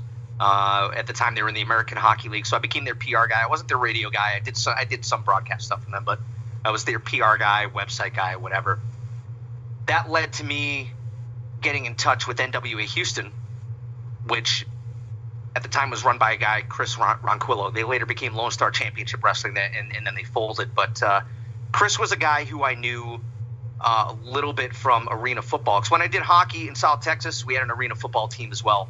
And they had a team that played in the suburbs of Houston. This guy, Chris, worked for them. I moved to Houston. A friend of mine was like, hey, NWA now has a Houston promotion. You should get in touch. Emailed him. Didn't even realize it was him because he had his work name on the email. He was Tony Brooklyn. So I sent, sent an email. hey, I you know I, I know Bruce Tharpe a little bit. Did some stuff with him. I know some people down in South Texas. They said I should get in touch. He emailed me back. Hey, Rich, it's Chris. Chris Ronquillo. I'm like, holy shit. So long story short, I went out and I, I started refing for them. I learned how I trained a little bit, did a couple shows as a ref, but what they really needed was a ring announcer. Became a ring announcer. Started doing that. Um, and then another friend of mine was working with Booker T's show right. on the other side of Houston, and he went on tour with the Globetrotters, and that's how I got in touch with Booker. And he was like, "Hey, Rich, you should have Rich come and do play-by-play." Now, at this point, I had never, ever, ever called wrestling play-by-play in my life. Had never done it. Wow. Met Book, he's like, "Yeah, come to the show, and we'll." I didn't really know anything about anybody on the card. I knew very, very little. Did as much research as I could, but didn't really know much. Had no idea how to call wrestling. I, in my head, I had an idea how to do it, but I'd never done it. well, being a lifelong And- fan probably helped, I imagine. Yeah. Yeah, so so I showed up and I guess I did okay, and they kept bringing me back and got better at it, and um, that led to an opportunity with WWE. I don't know if you guys want to hear, uh, you know, the entire details of, of all of that, but it all happened pretty quick. Hey, Absolutely. why not? Uh, long story short, uh, Short my story long, job- Rich. Short story long. short story long. Okay, all all right. I'll, I'll go. And I'll, I went to. Uh, I interviewed for a job with the Houston Texans. Um, So at this point, I had left the Houston Aeros, and I was working for Comcast Sportsnet Houston, which no longer exists. If you want to have some fun about uh, and see the way that cable TV is changing and sports rights and all that stuff is changing, just Google Comcast Sportsnet Houston, and you want to read about a friggin' debacle. It's anyway. So I was there. was not a good situation by any stretch of the imagination. Um, and again, I won't get into why. Google it if you if you're curious. It was a bad situation. And I interviewed for a job with the Texans that I didn't get, but their play-by-play guy, who I interviewed with, Marc Vandermeer, great guy, said to me, um, "You know, I listen to your stuff, and you should be calling games somewhere." I had a number of people tell me that over the years. At that point, I was sort of like done the minor league hockey thing. You know, I would still love to call hockey today, but at I'm married, whatever. Like those minor league hockey gigs don't pay anything, mm-hmm. and it's one thing when you're 20, 25, 30 to go and unmarried. You know, you're, you're chasing this thing, and you're going to make 25 grand a year.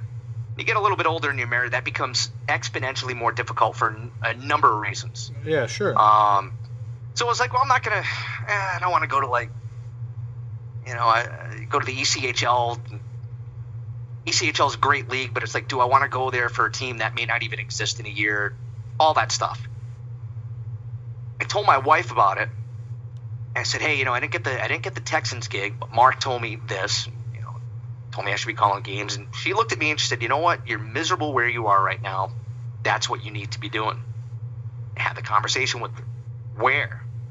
Where? Where am I going to go? And she looks at me and she goes, talk to Book. And I was like, well, maybe I will. She's like, no, no, no, no. Talk, talk to Book, see what it takes, and if he thinks you have what it takes. And she kind of nudged me. It took me about a week or two to finally talk to him. A lot of guys go to his school and they think because of who he is and because he's connected that, like that's their ticket to the WWE. Right, like that's all they got to do. Like right, Booker T makes one phone call, and you're at WrestleMania. Yeah, yeah. Right, and, and, and it doesn't work like that. And you know, he's running his own promotion as well, and it's not like you're just going to walk in there and he's going to be like, "Oh, okay, yeah, I'll give you a tryout. I'll, I'll get you a tryout." No, like you got to work. You have to go there. You have to put your work in and prove to him that you're, that you're worthwhile. And I guess I did. That's his name um, on the line. That's yeah. If he's saying this guy is good, take it from me. That that means a lot. So obviously he did that for you. That means a lot. Yeah, oh, it's you know, Book. I, I, I can't thank Book and, and Sharmell and um, you know Kevin over at Reality Wrestling. So, so all all the guys there when when I was there, like everybody was awesome to, to work with. But you know, Book and, and, and Sharmell in particular, and especially Book, really opened a lot of doors for me, and I'm forever forever grateful to Booker for that. Um, and that that led to that led to me getting a tryout and off to the races. Well, what is what is an announcer uh, commentator tryout like? Um, do they do they basically play a match and have you just kind of go, or? Yeah, there's there were a couple things that, that they had me do. I went in, I called a few matches. Uh, the VO room at, at the at the performance center. I don't know if you've ever seen pictures of it, you know, monitors and whatever. And there's there's a hard drive system where um, you can pull matches down from Stamford. They'll they'll send you like a, a match from Raw or a number of matches from Raw, SmackDown but they take out the commentary. So you still get the ring announce, you still get the, you know, you still get the, the sound, the arena sound and the ring sound. You just don't get the commentary. So you can go now, you can call the match. Yeah, do, they make you, do, they turn do, you into the guy. Basically, you know. So so you're there. You, uh, called the I called I don't know four or five matches or something, and then I had to go and uh, cut a promo about uh, WrestleMania Access they're like, okay, you got 60 seconds. Sell me on WrestleMania Access. And to go and top of your head, going, hey, WrestleMania Access, you meet all the stars, blah, blah, blah, blah, blah, all that stuff. Um, then I did an interview, or like two interviews. I, I did one, I think, with uh, with Matt Bloom, and then another one with Alex Riley.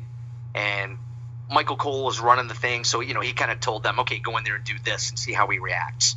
That was what my style was like. I don't, I don't punch him in the face and see what he does. well, well for, for, for, instance, Matt Matt Bloom comes in and I, I'm interviewing him, and he takes off his glasses like this, and you know he's kind of healing it up, and he's like, "Here, hold my glasses." And as I go to grab them, he drops them, and you know he's huge. right? Especially Yeah. compared to me, he's, he's enormous. And at that point, again, you're still kind of like, all right, what's what are they testing me on, and, and what's a work or whatever? And kind of looks at me. He's like, "You just dropped my three hundred dollar glasses." And I'm like, okay. And I'm thinking in my head, did I really just drop his glasses? Is he really pissed? Or, you know what I mean? So, so it was just kind of that reaction. I, again, I guess I passed the test. So, Very nice. Yeah, the power of persuasion from Prince Albert. Man. yeah, yep. And he, he's a good dude. I, I, I like, uh, I like Baldo a lot. nice. So, uh, is most of are most of those tryouts now held in Orlando at the Performance Center, or is there still or is still a lot going on in Stamford? I'd imagine most of the try. Well, I'd imagine most of the tryouts are in. Most of them are in Orlando, but I still think there's stuff that goes on in Connecticut, and it, I think it depends on what the role is. So now they, they have a couple of hosts that are Stan, that are Stamford based. Um, so I think if they're going to bring somebody in for some of that stuff, they probably do the tryout there. But if you're gonna if you're gonna come down to uh, to NXT and be part of that, the tryout's probably here. But I don't know. I, I feel like Stamford's more writing oriented, uh, storylines, production kind of a thing. Uh, Well, there, there's so for instance, like Kathy Kelly works out of Stamford. I don't, as far as I know, I don't think she's based here in Florida. As far as I know, she never was. Um, you know, Scott Stanford, for instance, works out of New York, and so he's at, the studio. And there, there are certain people that are just based up there, and there are other people that they send down here to kind of do like the live event loop, the NXT live event loop, and then be involved in the in the day to day stuff at NXT, which is kind of kind of what I did. So, with your tryout uh, being at the Performance Center, did you kind of know NXT was the route that you were going to take from the very beginning, or was this sort of just a broad uh, tryout for whatever? It was. I, I didn't know what the role was. I, I assumed that NXT would be the place to go because, especially at the time when I got there, it was still developmental. Um, it still is, no matter what they say, by the way. there, there's two NXTs. There's the developmental side, which is the live event loops in Florida, and then you kind of have your touring NXT and your TV NXT. So there's really there's two separate deals going on right now. Maybe even three if you consider just some of the stuff at the Performance Center. But um, I assumed, I guess rightfully so, that NXT would be where I would end up if I was offered a gig. And you know, sure enough, like I, I went in for the tryout. I think it was the same day, or it might have been the next day at the TV taping. Um, Cole was like, "I'm, I'm not going to beat around the bush. We're going to offer you a gig, uh, but it's here in Florida, so you got to move to Florida." nice. So Yeah, NXT Okay. NXT team is it seems very uh, seems like a, a well-oiled machine where they kind of have a, a pattern, a, a set way of doing things. Because Daryn and I, uh, as you listeners would know, attend a lot of NXT house shows, and it seems like unless you are a hot indie wrestler. Then you're some guy that just you know got a tryout and they liked you. You're you're on the door working security. Eventually, you get a match at a house show. If you matches at a house show, they think you're ready. You're on TV, that kind of a thing. And, and it seems that way with commentary. Uh, they, they've been taking a lot of announcers who are, you know, they're MCs at house shows for about three, four months, and then boom, all of a sudden they are on Raw, they are on SmackDown. Like, I mean, that's it- way that's way faster than it used to be too. Absolutely no. It's it's very accelerated. It seems like it's accelerated. Very accelerated, and uh, yeah, so it, it definitely seems like that's what's going on. Well, you know what? When right, right around the time that I that I got that I got sacked, I think some of that stuff was changing. Um, so where NXT and we, we're seeing it now, where you know Ranallo's calling the show now, um, and now like the new guy Vic Joseph or whatever his name is is now I think he's doing main event. And he, he was don't know if doing house shows. He was the MC for house shows for about three months. I noticed it. Then he shows up in commentary. It's like, wow, he got the phone call fast. So Yeah, so I, I you know, I, I'd assume that he was probably in the in, in the VO room working, calling matches, learning how to call stuff every day. I would imagine. Right. Um, but you know, it's kind of it's almost I don't want to say reverse now, or whatever, but it's like before getting to main event was like it's like okay, you did NXT, and now the next step is for me it was like the next step is superstars, which I don't even think exists anymore, and then. And then the next step from that was main event, and then it was like, okay, and if you can do that, now it's SmackDown, and then from SmackDown, if you you know Raw, whatever. I, I, I never I you know I never got to that point for a million reasons, I'm sure, but uh, it's just different now. Where so this you know this kid I don't even think ever called an NXT show, Um, and now you know now he's doing the main event. I don't know if he's doing 205 live or not, but um, it, it's it, it's a I guess it's a shift in maybe the way they're doing things. Um, why I, I couldn't tell you, but uh, you know the biggest reason I would imagine is because NXT is a brand and it's now a it's a thing, whereas before it was kind of like you know the network's just starting and it was on Hulu and whatever. It was Right. a thing, but it wasn't the thing that it is now. I, I think uh, a lot of uh, I don't want to say WWE is overextending itself, but it certainly seems that way when they realize like, oh no, we have like we have like four brands, we have four TV shows, we need separate announcers for everyone. Otherwise, Corey Graves is calling three of the brands, and that makes no sense, you know.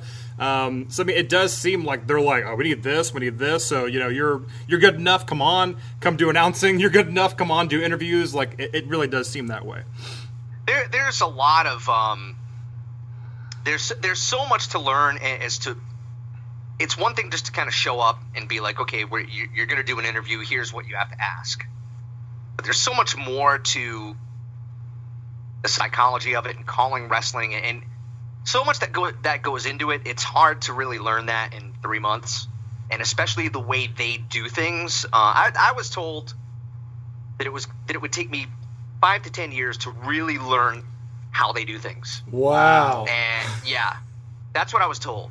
I was told it'll take five to ten years for you to really learn how we do things. Now it's five to ten weeks. They say that five to ten weeks, guys. It's it's it, yeah. I mean, it, it's it's really accelerated now, and um, yeah, I was talking about this. I think with my wife the other night.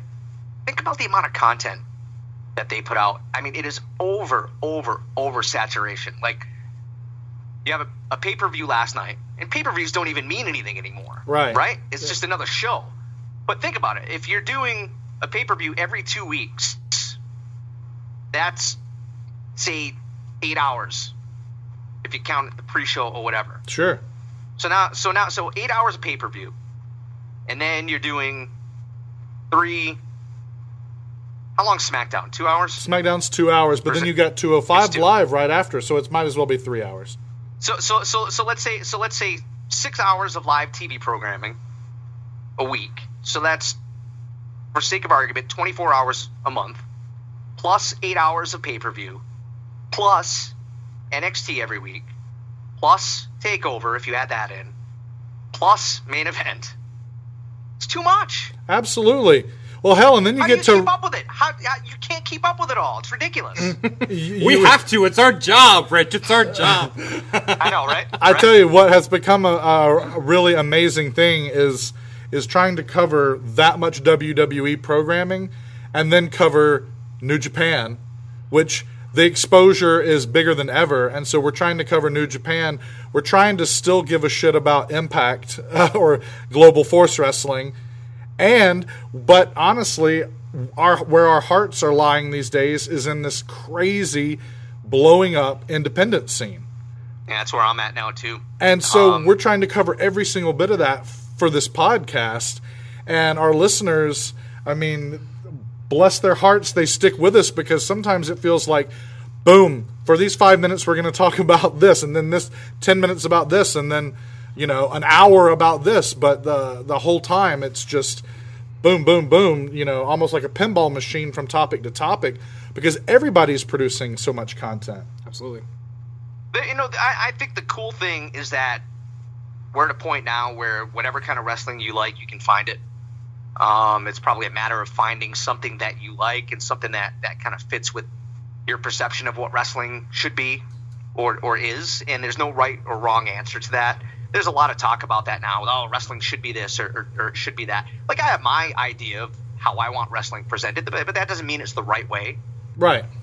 the old time guys have their way that they think it should be, and that's not necessarily the right way or the only way. There's lessons that you can take from it for sure, and there, there's a lot of a lot of things that, that, that you can pull from that that apply today. But on on on the same hand, you have to stay current and you have to evolve with what people want. So I, you know, I'm not a I'm not one of these guys that's like, oh, you know, the the, the indies, they don't do it right or, or whatever. There there's there's something to like in pretty much everything that's out there, and it's a matter of finding, to me, one one particular promotion or one style that that you like and that you can really dive into. And now, again, there's a glut of stuff that's out there, but if you if, if you can filter through it and find the stuff that you like, there's so much of it. And even for WWE, and I think this is kind of where they're going because of the network. They're putting all these different flavors out there, and you can pick. Okay, well, I like the cruiserweights, or I like I like Raw's more general entertainment thing, or NXT's more real wrestling. Whatever. Maybe maybe like the British stuff that they're going to end up showing. I'm, I don't know. There's so much out there that you can that you can dive into. It's just a matter of finding it. Yeah, with WWE, it does seem like uh, because they, cause they say Raw is a different brand from SmackDown, having all these different shows or flavors, as you say, it, it's like they're trying to create that competition, which is something that's been missing for all these years. So they offer you all these different things because it's like I'm an NXT guy, I'm a SmackDown guy, when really you're just you have one choice. Actually, it's WWE, but they they try to you know package it differently. So it's like, oh well, then I definitely like this, and it's like, haha, we get your money anyway because it's all the same bank account. So. Yeah, there's um I think there's probably some of that, but when you launch a 24/7 network, uh, I think they realize quickly that like you need to program it. And going back and just doing old retrospective stuff all the time is that really enough to to sustain the network? Um maybe it is, maybe it isn't. Maybe they're going to find that there's that they're putting too much stuff out. Uh, but look, they're making more money than they ever have. So why why, why change what you're doing? Uh, that their revenue is higher than it's ever been. The ratings might be down, but the revenue's way, way up. And you could say, well, in comparison, it's you know the dollar's less valuable. They're making more money than they ever have. That's the end of it. Well, exactly, and you, you people are quick critics, old fans, new fans, uh, people that care too much. You know, everybody wants to take WWE and rub their nose in it, but you're like, rub their nose in what? There's there's nothing to rub their nose in. No, there's not. From their perspective, rub the nose in a pile of money. They're, they they are the, I mean, that's the pinnacle right now of of the wrestling industry. I mean, yeah, you could say New Japan's a better product. You could say you know anything else, whatever you want to say about the product. That's where the money is, and that's we're seeing a little bit of shift in that in, in the indie stuff. I'm sure we'll talk about that in a bit. Uh, but again, WWE is, I mean, that's the barometer for wrestling. It, it is. There's no way around it. Oh, for sure, for sure. Um, before we dive headfirst into the indies, no pun intended, uh, but Before we hashtag Nice. dive, there we Nice. go. That was good. uh, we do want to talk a little bit more about your time in the WWE, specifically NXT, and then um, your your time on SmackDown. You come into the WWE, you come on the air around 2014, is that right? Yep. and um, you come into NXT, and as you mentioned earlier, this isn't quite the third brand yet. This isn't the yellow brand. This is truly developmental still in 2014. Yeah. Yep. Um, I got there. My tryout was January of 2014. I got there early March of mid March 2014, somewhere around there is when I called my first show. Um, I had gone to a number of FCW shows.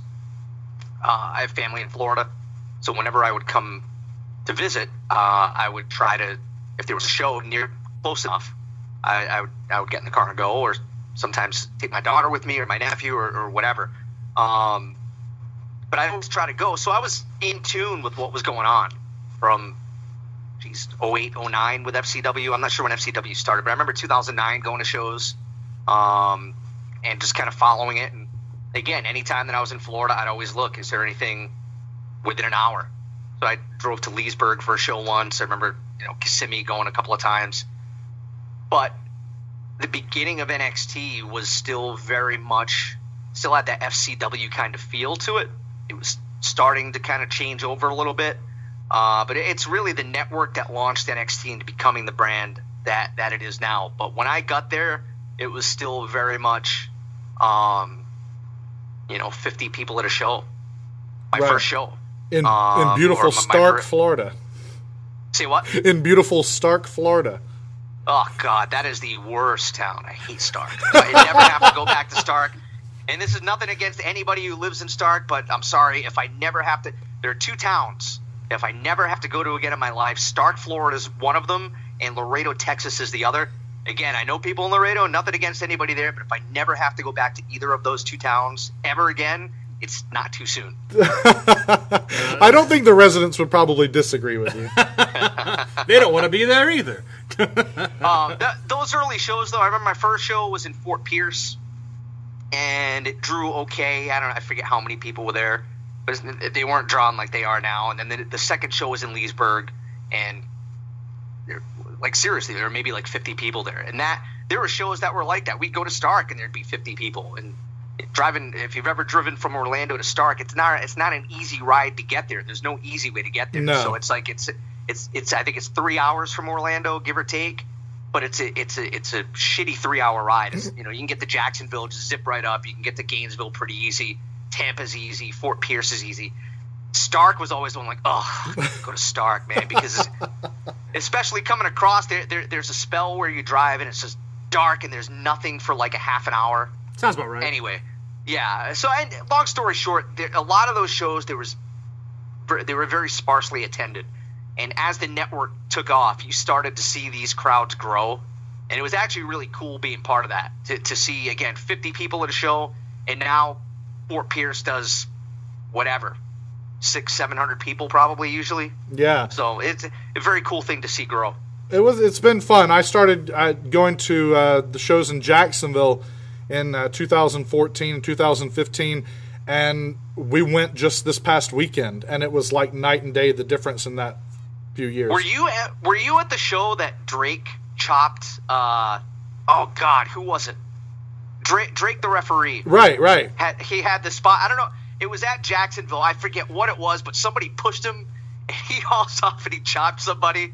I'm pretty sure that was in Jacksonville because that that Jacksonville crowd pops for Drake every time. Oh, Yes. we know. And, uh, we know. And they they, they, had- they, they refer to the referees that are not Drake. They call them not Drake. Hey, Yeah, not Drake. yeah, Like watch the count or something like that. It's it's bad. Oh man, I, I'm pretty sure that maybe it was somewhere else, but I'm pretty sure it was in Jacksonville because he's so over there. Sure. That and I forget what the spot was, but somebody was kind of giving him lip, and they got in his face, and they pushed him, and he hauls off. He, what? And I, I think I think the office said to note that you can't do that anymore. but, uh, man, but man, it, it popped the crowd. Yeah, Jacksonville. That that armory there in Jacksonville was always. Always super hot, uh, always super hot. And we always loved going there because there's that Whataburger right down the street. Yes. And, and we've talked about on the show. We, we've done a couple of house show reviews.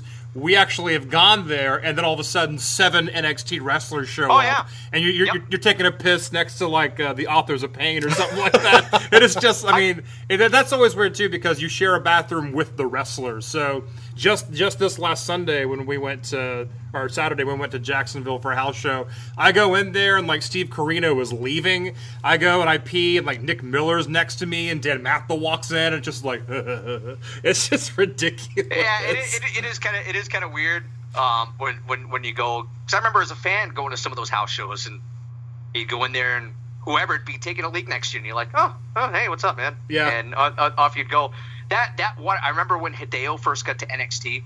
When he first got there, I don't even think he was working the show yet. And I, hey, Hideo, you going to Whataburger after the show? He was like, Whataburger? What's that? So I explained, you know, I kind of explained it to him, and uh, his English it, it was still very, very, uh, still really learning English um, to, to be able to converse very, very freely, Right. um, if that makes sense. I don't know. I'm probably not saying that the right way, but uh, you know, his English was still very broken. But he could speak enough that, that he was like, "Whataburger." What? Because he'd always put up pictures of him at like IHOP, right. especially when he first got here. Oh man, I can't wait. He probably still does it now. I haven't looked in a while, but he loves IHOP. And I was like, never mind this IHOP stuff. Whataburger. So anyway, so he went that night, and it's yeah, same thing. I remember uh, waiting there, and here comes Hideo and Baron Corbin, whoever else, and they, and they come in. Hey, fellas, what's up? And you get your, you know, you get your number one. And off you go.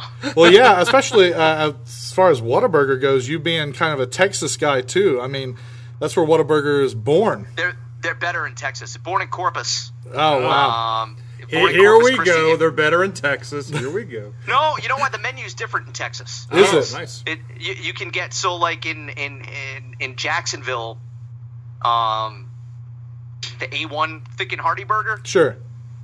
best hamburger they have in my opinion at, uh, at at whatever you like. You can get it in Texas, but you can't always get it in Jacksonville. Oh, It's weird. So yeah. the so the menu is slightly different. It's still good, but it's slightly different. That's weird. That's weird. Yeah. All right. Thumbs up for Whataburger. I can't. We can't let Buffalo Wild Wings get in here and not talk about Not talking about Whataburger, yeah. Uh, last thing about the about Drake in Jacksonville, um, and it was one of the most beautiful things I've ever seen. Is uh, I believe Kevin Owens makes his NXT television debut on a Wednesday, and that Friday he's in Jacksonville at a house show, and he comes out to the ring and he goes. I could come out here and tell you why I did what I did to Sami Zayn, but this is the town that cheers the referee. And he throws the microphone down and he just walks out. and it was amazing. I don't know why I don't remember that. Oh man, it was really great. That was right after R Evolution. Yeah, it would have been, yeah. Yeah, actually, yeah, not I guess it wouldn't have been NXT TV, it would have been R Evolution. And then I'd, I'd, I'd have to look back at the dates on that because I remember doing R Evolution. I remember going to Disney World like the next day. yeah. So if we had a house show in, I, I, I'm, I'm going to look back at that. Yeah, it would when that was. Yeah, it would have it would have probably been I guess I guess it was that week. It would have been that week or maybe the next weekend, but it was very Yeah. soon after because we were like, yeah, Kevin Owens probably ain't going to be here tonight, and then boom, he, he comes out, and uh, but those, you know, those shows were were a big deal because you would see things like Finn Balor uh, versus Mm-hmm. Neville versus Itami in a triple threat main event. You would see some great I- matches, like I, mean, you'd see sh- like Shinsuke Nakamura with a hundred people, like in a gymnasium or an armory, and that's so special. You know, it's not going to last forever, so you're holding on to it. I, I, I have a picture, and I don't know why. I, I don't know if I was like just looking through stuff and I saw the picture, or if I just remember this for some reason. But I remember a match in Jacksonville, like what you just said. I think it was Hideo, Sami, Balor, and maybe Neville in a fatal four way. Wow, and I remember yeah. taking a, I remember taking a picture of it and thinking like, Jesus, ma- like ima- imagine this in Japan. Right. Imagine what that would draw over there, and here we are in this armory, and you know, 300 people in Jacksonville, Florida. How crazy is this? Absolutely, yeah. It's really crazy. We, I mean, we've been saying since episode one of our podcast to anybody that can listen. I was like, I don't care if you don't live in Florida or Georgia, get your ass to these shows because it may only cost ten dollars. You may only be sitting there with 150 of your closest friends, but you are going to see stuff that you will remember forever. Yeah, it's it, it's it's a fun atmosphere. Um, granted, at this point, I'm probably still a little eh to it, but it's an awesome atmosphere. Understood. sure. Un- understandable. Very nice. Um, so let's talk about the NXT to SmackDown transition that Okay. you, you had. Okay, so you were working NXT, then I guess eventually you got the tap on the shoulder, more or Yep. less. Okay, let's hear about that. Uh, got a phone call one day when I was in the VO room. I think I was in there with Graves. Or we were, I think we were just about to start calling some matches or something. I got a call from Michael Cole. Uh, it was on, I think a Thursday, probably a Thursday, either Thursday or Friday, and um, says, "Hey, you're coming on the road this uh, this Monday." I said, "Really?" He goes, "Yep, you're gonna call superstars. It's two matches, a couple on cams. We'll probably have you do some um, backstage stuff or interviews for the web or something." I was like, "Awesome, cool, th- th- thank you." Like, not really knowing where you know where that was going to lead or, or whatever. And sure enough, like an hour later, I start getting my flights, and that uh, that Sunday flew to I, I think it was yeah it was Denver. It was Super Bowl Sunday, and Wow. uh, I remember flying in. I was I remember being kind of pissed because I was on I was on United and they didn't have free TV, so I couldn't watch I couldn't watch the game. I remember like leaning over the seats because the guy in front of me ran his credit card through to watch the game. so I'm kind of like peering through the seats to watch the game. Just too cheap to, to shell out the money myself, but. Uh, I, I guess I if I really cared that much about the game, I would have spent the money. But uh, anyway, so I got, got to Denver and was just, I mean, you know, it was a whirlwind, kind of nervous, kind of like not knowing what to expect. And, um, I can imagine, yeah. you know, it was, uh, I don't even, I couldn't even really eat beforehand. Like, you know, you go and catering's awesome. It's probably the best part of being on the road. Catering's unbelievable. and I remember like not really being able to eat, just kind of being nervous and, um, did the show. At that point, I was just flying out on Sundays, coming back on Tuesdays. Um, and it wasn't too long after that, maybe five or six months or something. They're like, oh, you're going to be on the road now on Tuesdays as well. You're going to do main event. Man, So that lasted until midsummer, probably late summer, and then early August, I, I got the nod, or I get told, hey, uh, we're gonna we're gonna put you on SmackDown. See how that goes. So uh, that was August of 2015. I did that until the end of the year, and uh, ended up back on main event, and then very quickly found myself looking for work. Yeesh. Well, let's uh, let's talk a bit about your uh, SmackDown experience. Like, what, what what's like a, a, a typical day in the life of a SmackDown commentator? Like, you arrive to the arena. Uh, well, i am going to go through the whole thing. So Sunday you fly Please. out because it's all part and parcels. Uh, Sunday you fly out, you get in whatever time you get in. Uh, get to the hotel. I would usually try to uh, try to get a workout in. Um, I'm not the most super fit guy, but that was really pushed on you. Like even me, I'm not I'm not a very big guy, but you're gonna lose ten pounds. We don't have fat announcers anymore. And I'm like, I'm not. I don't think I was that fat. Maybe a little- Maybe a little fluffy, but not fat. But Uh, anyway, so l- um, listeners are watching Rich right now through Skype. He's very fit, very good looking guy. Just so Well, you know. I appreciate that. Thank you. There you Thank go. you. uh, so, and it is going off on a tangent a little bit, but like I legit, I was told drop ten pounds, and we're gonna put you on a diet plan. We'll pay for it. So legit, they paid for me to go to a dietitian, get put on a on a diet plan, and then it was you know it was on me as well that I had to every first thing I do when I get off the plane. Where's the closest Planet Fitness? Because I, I got you know the the black card or whatever, just because they're everywhere. Right. And I'm not I'm not one of these guys that needs to go to like the super, you know, tough guy gym or whatever. Planet Fitness is fine. It's got treadmills, it's got weights, it's all I need. Um, so I went and I, you know, I, I, geez, I probably got in the best shape that I'd ever been and Probably lost about 10 or 15 pounds that I probably quickly gained back as soon as I left. Um, but anyway, long story short, so you get in, get to the hotel, go to the gym, get something to eat, whatever. Next day, if you're on the East Coast, call time was like two o'clock.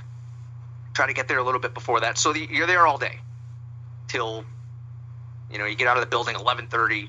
By the time you get your car, get on the road, drive to the next town. If you're lucky, it's an hour. If you're not lucky, it's I've I've I had five or six hour drives at times. Wow. Um, but you get in whatever time you get in now to the next town. Try to sleep a little bit. Um, and you'd be back at the building at two. Um, sometimes earlier than that, if, if you were part of the production meetings, and once I got to SmackDown, they started having me go to the production meetings. So there at noon or whatever to, to be there in time for the production meeting. And then you're there all day again until 10:30, 11 o'clock at night, whatever time it is. Um, and I mean, you're going all day, all day, all day, all day. Um, SmackDown in particular, I would get a script the, or a rundown the night before, sometimes two days before. I'd look at it. You'd have the production meeting, and then everything would change. So it quickly became like, why do I even bother looking at this? Because it's going to be completely different anyway. Um, you'd go over stuff in the production meeting, and then it would still change five times. By the time that you'd get out to the desk, the show was usually very, very different than what the rundown was. Um, and a lot of times you wouldn't you wouldn't get a lot of that stuff until very, very late. Um, so the difficult part in that is making sure that you have all the graphics and all the transitions and all the tosses to like the packages and stuff.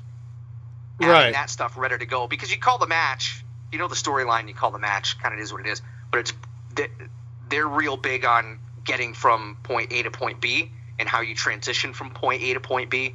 Um, I'm probably not the best at that. I felt like I was getting better at it right around the time they let me go, which is odd because I finally felt like I was getting Oh, what what you know what I mean. I kind of kind of kind of felt like I was finally getting there for for that type of stuff Sure. um, which was kind of frustrating in, in, in, in some ways. But that's that's what's difficult about being a WWE announcer. It's not the storyline stuff necessarily. It's not calling the matches or having somebody in your headset. Um, that can be distracting at times, but it's making sure that you have all the stuff ready to go, but then being able to adjust quickly on the fly and still have it make sense because stuff changes constantly.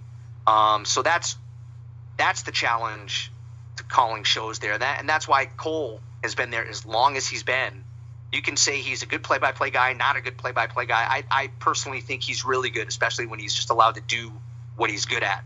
But his bread and butter are the transitions and being able to just adjust on the fly and just seem. If you watch, he's he'll flub stuff here and there, but he is because everybody does. But he is 99% seamless when he transitions from A to B. And a lot of that time, a lot of the times, he's getting that stuff on the fly. Um, I remember a couple weeks ago there was a, uh, you know, a clip of him, and it looks like somebody saying, "Oh, Cole's sleeping. Look at him. He's so bored. He's sleeping because he's got it. He's kind of got his head down." And I think Graves is talking or whatever, and he's kind of looking down, and it was the reverse shot. So they're not at the desk. It's the reverse shot where like they're turned, I recall back that to the shot. ring. Yeah. So so and so a shot like that, you don't have anywhere to put your notes. You can put it on your lap or whatever. But if you're trying to see, okay, so he's talking about this, and now the producer's telling me, oh, we're going to jump from item 112 to item 116. Well, now you have to kind of look down real quick and see, okay, well, what is item? What are we skipping, and what are we going to? So how am I going to make this work? Right. Um, so I remember seeing that people, oh, look at the Cole so bored he's sleeping. It's like no, he's getting instructions from his from the producer, and he's looking down to see where to see where he's going to go next. Right. Uh, but that's the challenging part in that gig. Yeah, and he's yeah he the reason he's doing that and the reason he's the best is because he's having to do his job and wrangle the others who may not necessarily be right on point with that technical direction. There, there's that, and then you're constantly getting fed lines from, you know, in in my case, it was usually Cole. Um, you have to listen to Kevin Dunn, who's or or Mike Mansury, who's the pr- producer. Either one of them, you're getting instruction from. You might be getting instruction from an agent, might pop in with something and tell you some, you know, tell you whatever. For me, usually it was the producer, and then it was Cole, or the director, and or the overall producer, which is Kevin Dunn. Uh, you'd hear from him, and then you'd hear from Cole, who was kind of producing the announcers. And every now and then, Triple H might pop in with something or whatever. That's a lot of voices in your head. Jeez. it's, it's like being Al Snow. Um, so I often uh, marvel at how much information uh, commentary seems to have on people. Like, it seems like anytime you watch a match that's called by Jim Ross, he knows where they went to college. Like, if you're if you're watching a match called by Jim Ross, you're about to find out where the wrestler has gone to college, um, or like where he's played football at. Um, do, do you have your own packet of information? Do you have like special cheat cards for every wrestler, or do you, do you just do your own research and know this stuff? Or do they say, "Hey, mention that he went to Florida State"? Like, like how do that? How do you do that? Um, that can be tricky at times because you're not sure what they want out there and what they don't. Yeah, Um, Absolutely, yeah. I would. I even now. I still. I do my own notes on guys. I don't have it necessarily in a way where it's like, you know. I think Jim. I've heard Jim Ross has like cards on each guy that's alphabetical, and you hear like some baseball or hockey announcers will have. They'll old school guys will have like an index card system that's alphabetical, and they can just pull stuff. I have stuff on on on, on my laptop, just notes. Um, I used a lot of. Uh, at the time when, when I was there uh, on on my iPad, just Apple Notes, and you'd have stuff listed out or whatever. Um, out of a file with like every every performer with notes on them, just bio stuff. Right. Um, which you know the the hockey stuff and doing the PR stuff that I did, the media relations for for teams helped me out with that because I know like okay, you want some of these biographical nuggets, but then you need storyline stuff as well. So I'd have all that stuff, and then you just kind of look at it. And once you get calling, once you start calling matches for guys on a consistent basis, you kind of know the stuff. Um, what about for like for, what about for new wrestlers like especially NXT new people it's like you got you got to call this guy's move the the the Canadian Skull Crusher and there's the guy like oh by the way the Canadian Skull Crusher that's like a double underhook super like I mean how does that work Uh, I would sit down with guys, and I, I also had a sheet um, that I, I still try to use even now with, with the indies. I call it my idiot-proof info sheet, and it will have um, you know name, pronunciation, where you're from, height, weight, finisher, uh, key moves, and then you know anything else you want me to get over. nice So I so I try to get stuff from that, and sometimes even now on, on, on the indies, like sometimes you'll get great stuff from guys. Other times it's like pulling teeth, um, which really not to go off on another tangent. That it drives me nuts with guys on the indies that don't send you stuff, especially when you ask for it. It's like, listen, hey pal, I know you sold ten T-shirts at the merch stand tonight, and you have ten thousand followers on Twitter. Don't be a dick to the guy who's trying to get you over on on the broadcast. Help me. Help me help get you over. Like I'm not asking this stuff to be a pain in the ass. Absolutely. I want to get you I, I want to get you over. If I'm asking you for stuff, there's a reason I'm asking you for stuff. And and this even goes back to WWE. There was a while where I think on, on NXT and maybe even on the main shows where, where, where they were burying guys a lot. And geez, why are they doing this? And that was a directive from up top because guys weren't talking to the announcers and they weren't giving the announcers information. So it's like, you know what? If I'm going to ask you for shit and you're not going to give it to me, I'm just going to say whatever I want, and you may or may not like it. Wow. That's even e- even now, I know that sounds kind of like a dick thing, but even that's that's kind of the attitude even now that I take. Especially if I reach out to somebody, I'm not going to purposely bury somebody, but if I reach out to you and say, "Hey, man, I need some notes," because listen, all these guys are, especially now on the the bigger indie guys, they're going here, they're going there, they're, they're going. It's and with the amount, like we talked earlier, with the amount of information that's out there, it can be difficult to keep up with all this stuff. Absolutely. So point me as a performer. Tell me what you want me to talk about. Tell me what you want me to get over. Tell me that you were just in Mexico and you wrestled in front of ten thousand people or whatever. Help me get that over. And going back to NXT, the guys were great about that for the most part. And then you, at the PC, you were there all the time, so you could pull guys aside and, and, and get stuff from them. Part of that's because they had to. Um, on on the independent circuit, there are guys now who are great about getting me stuff, or great about getting I don't want to say me, but getting announcer stuff. And there are other guys where it's like, and I see them like, dude, you can't respond to an email. Seriously, I, I sent you like two emails. I texted you. You can't. So either people don't like me or they're just lazy. So one or the other. I understand. Uh, well, I mean, uh, off that, like, what's your relationship with, uh, say, say, you know, you're still at SmackDown. Like, what's your relationship with the wrestlers, with the talent? Like, you guys kind of goofing off backstage before the show, or are they like, oh, he's just the commentator, or you know, stuff like that? I, I, I stayed out of the wrestlers' locker room for the most part. Uh, we have uh, we there's the TV locker room, which is where they shoot the TV locker room stuff. You know, the guys in the background, they're in the. Lo- but that's where like the the camera guys will keep their keep their bags and stuff. Uh, the announcers, some of the vet guys will go in there and, and get dressed in there. For me, I was always super respectful to everybody.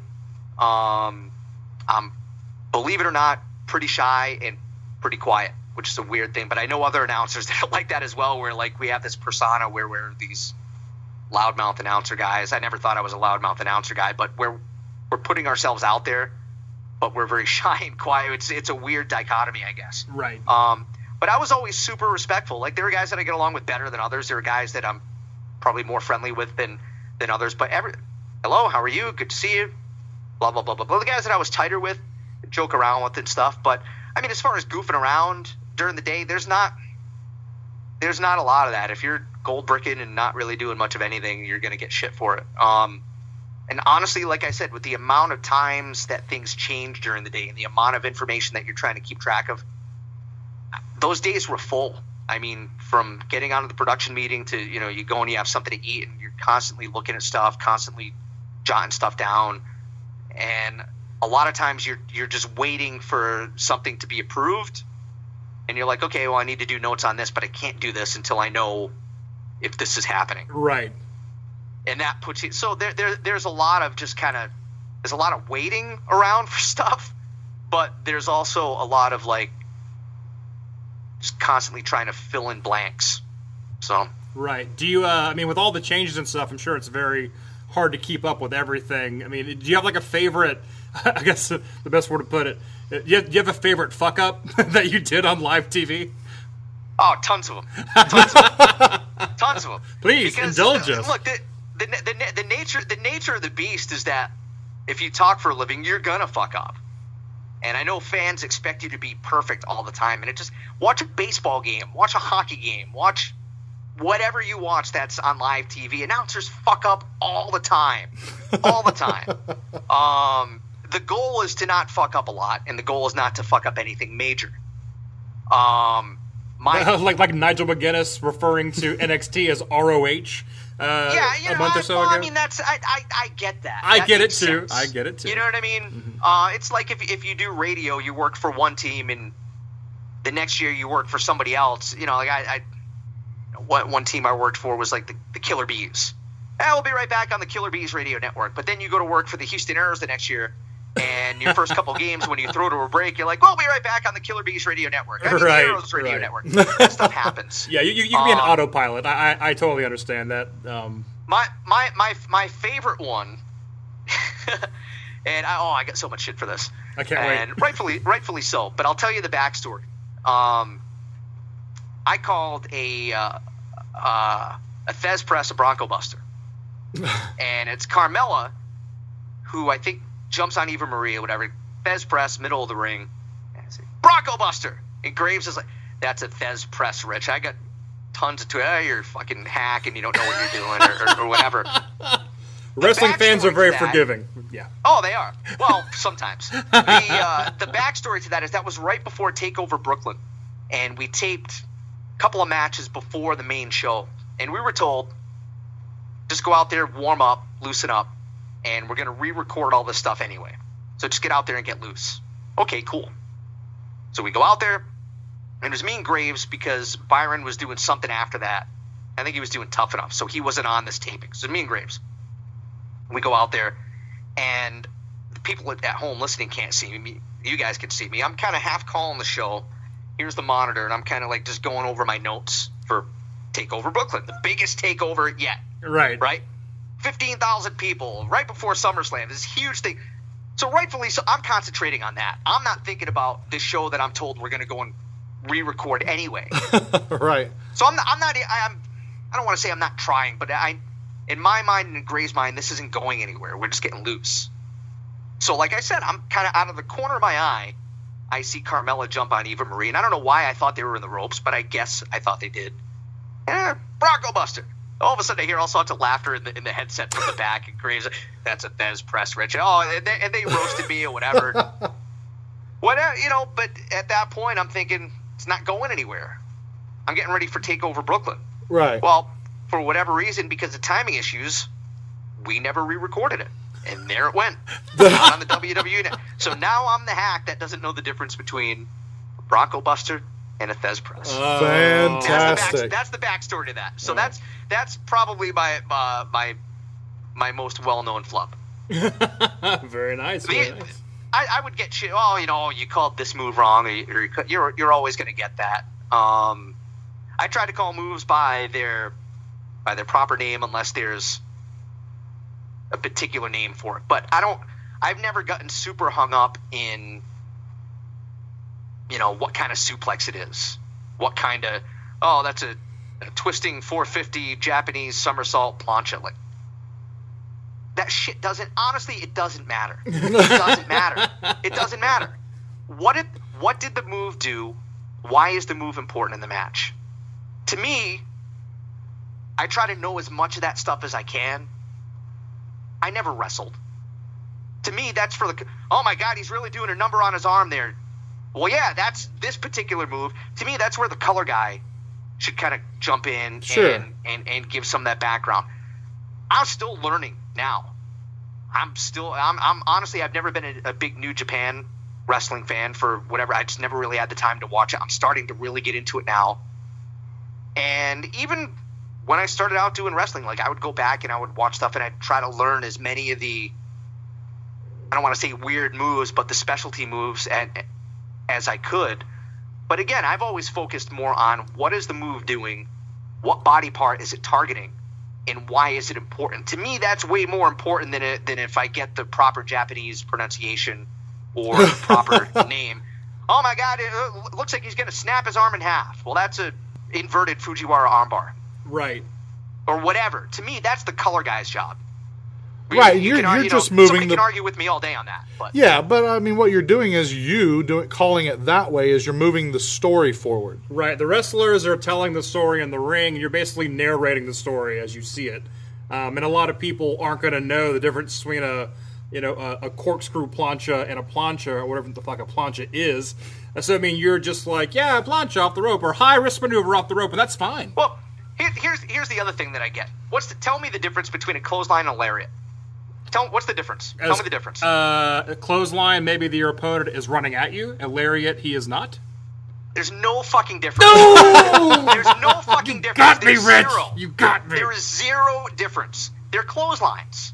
One guy just, you know, I, you could say that a lariat, the arm is crooked a little bit more, your arm's hooked a little bit more as you do the clothesline. If you want to say that's the difference, generally, and I've had guys tell me this, there's no difference. Right. The biggest difference is that the lariat's usually a little more stiff, and I did have it explained to me once that the arm that delivers the blow is a little more hooked. Well, on a sure. lariat. Well, sure. And it, You can, basically, you, can, you can argue that all day. yeah, i- if Is- is if there a difference? if Stan Hansen or Bruiser Brody are doing it, it's a lariat. If anybody Right. else is doing it, it's a clothesline. Right. I mean, ask Mike Tenay. He'll he'll tell you for sure. Is is is JBL's clothesline from hell different than Stan Hansen's lariat? it's uh, JBL's anything is boring. In,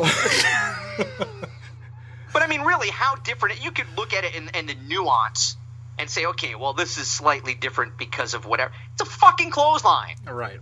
it is, and it's a, certainly it's accomplishing the same thing. Right. Right. That's all that matters.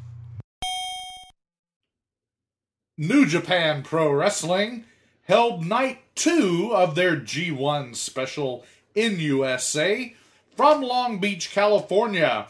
This event was held the night following night one of G1 special in USA on Sunday, the 2nd of July 2017, but did not air until the following Friday. Thanks a lot, New Japan. Keep us in suspense, man.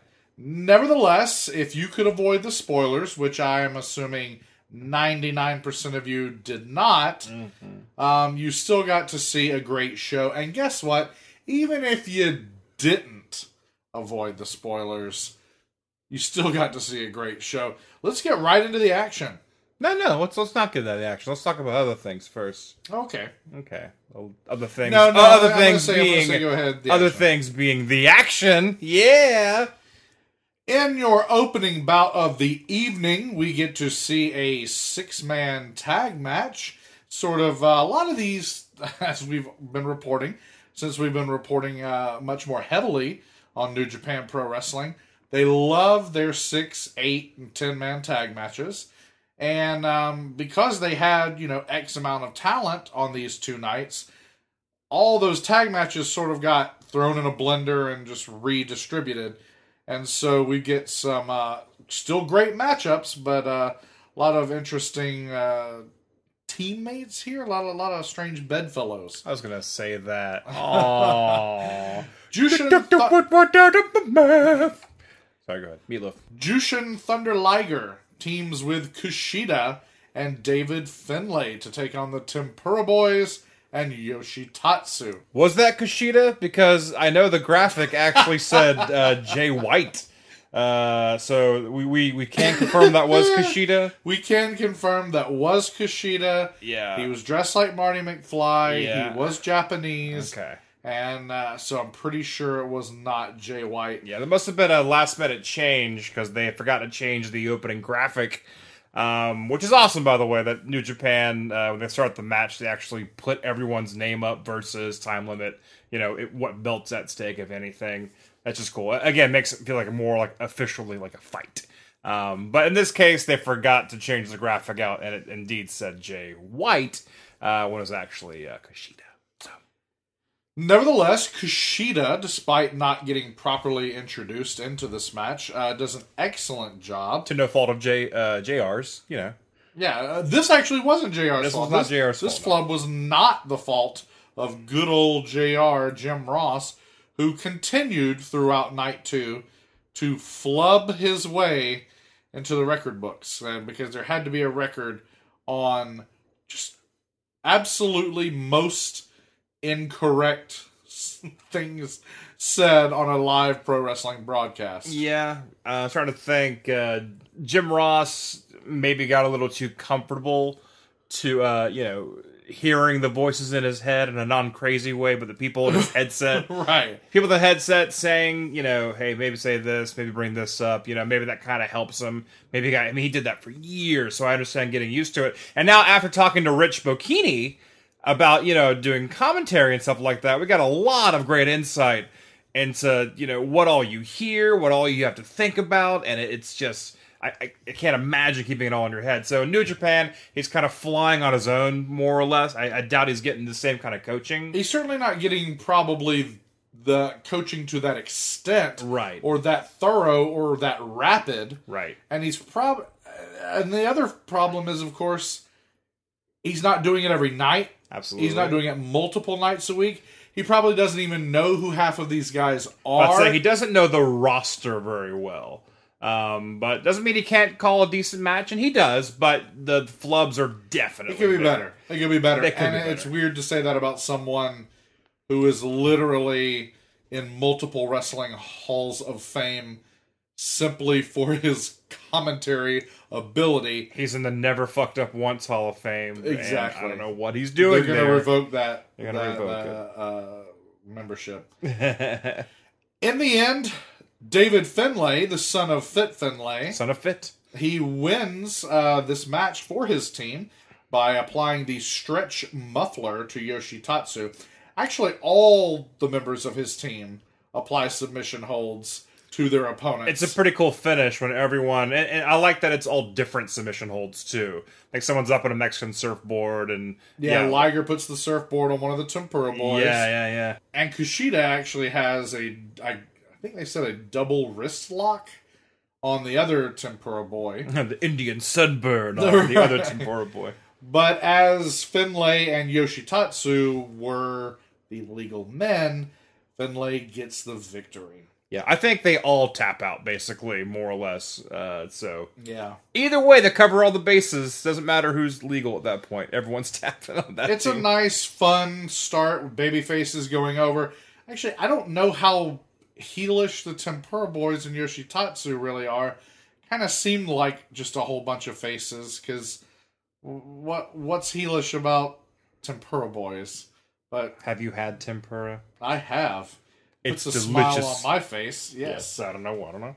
I got no answers for you. The next match will be the first match of the night from the IWGP US title tournament.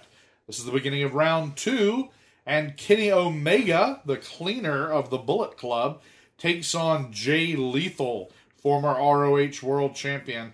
And this is a hell of a match. This is definitely, probably, definitely uh, my favorite match of the night.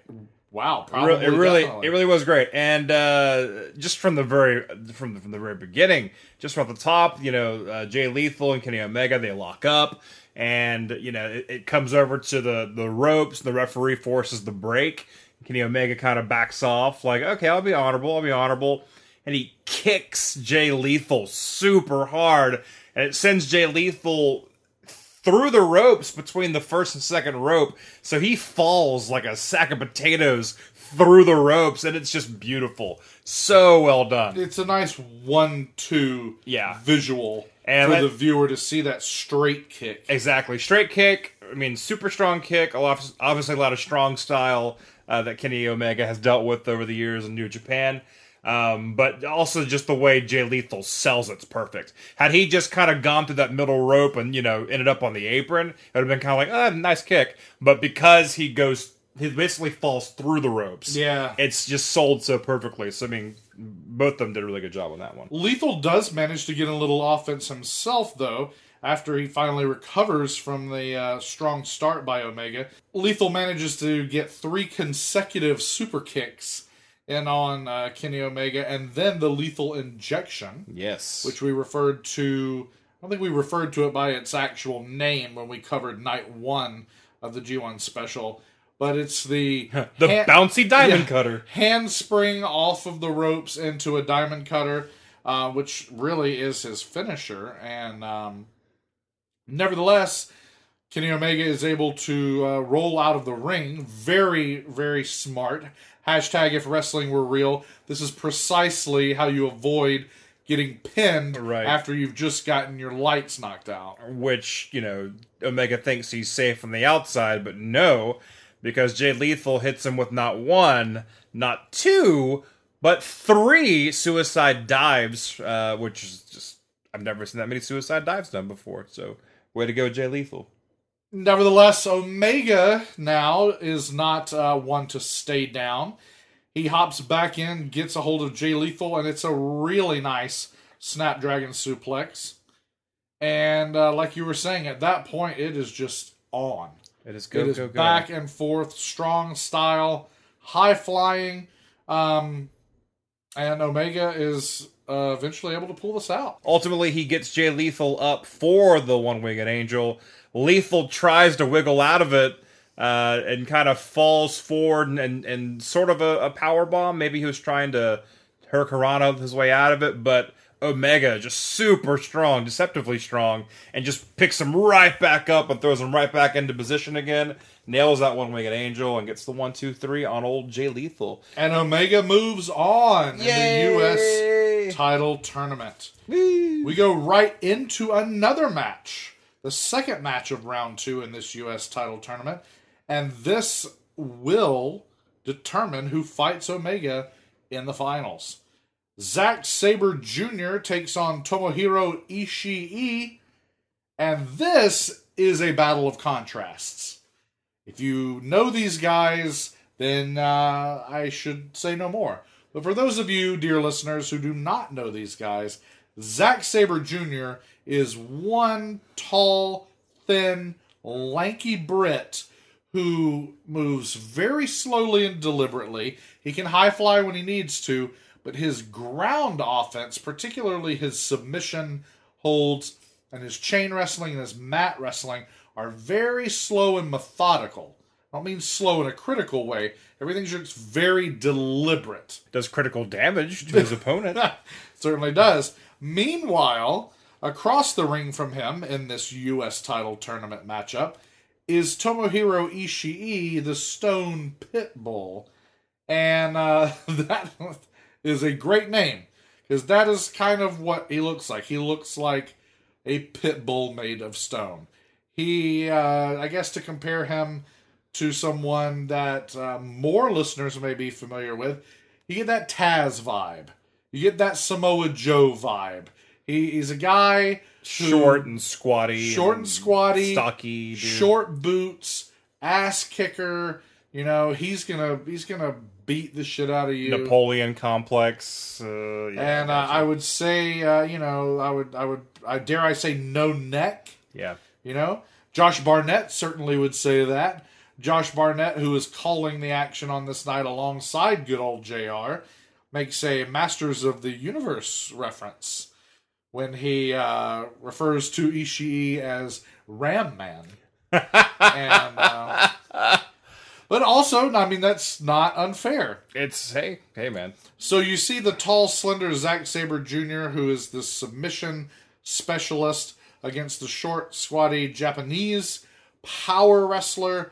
And uh, this is, I love these kind of fun matchups. This reminds me of old school UFC. This is what mixed martial arts was. Uh, this is what mixed martial arts looked like before mixed martial arts became its own style of fighting. And uh, I love it. So Ishii, in all of his beat your ass glory, and takes it right to Zack Sabre Jr., hits him with two vicious headbutts. Re- really nice, uh, either a really nice job selling by Zack Sabre Jr., or he was actually seeing stars and about to throw up because when he received these headbutts, he just looked like he was about to fall on the floor and cry. And uh, I think I would probably do the same thing if I got hit in the head by Ram Man. Well, yeah, by uh, Stone Pitbull. I think uh, that would probably hurt a lot. Um, what hurt a lot probably was that dangling vertical suplex from the top rope on uh, Sabre Jr. there. That looked pretty nasty. A lot of brainbusters. Uh, Ishii has a lot of brainbusters in his uh, repertoire of moves. It's his bread and butter. It's his bread and brainbuster. Yes, indeed. In fact, the brainbuster is how Ishii pulls out the win on Sabre Jr. And Ishii is moving on to the finals in the U.S. title tournament. So later tonight, in our main event, Dun dun dun. we will see Kenny Omega take on Tomohiro Ishii for the first ever IWGP United States Championship. What an honor it will be for whoever wins this match. Who is it gonna be? Stay tuned to find out.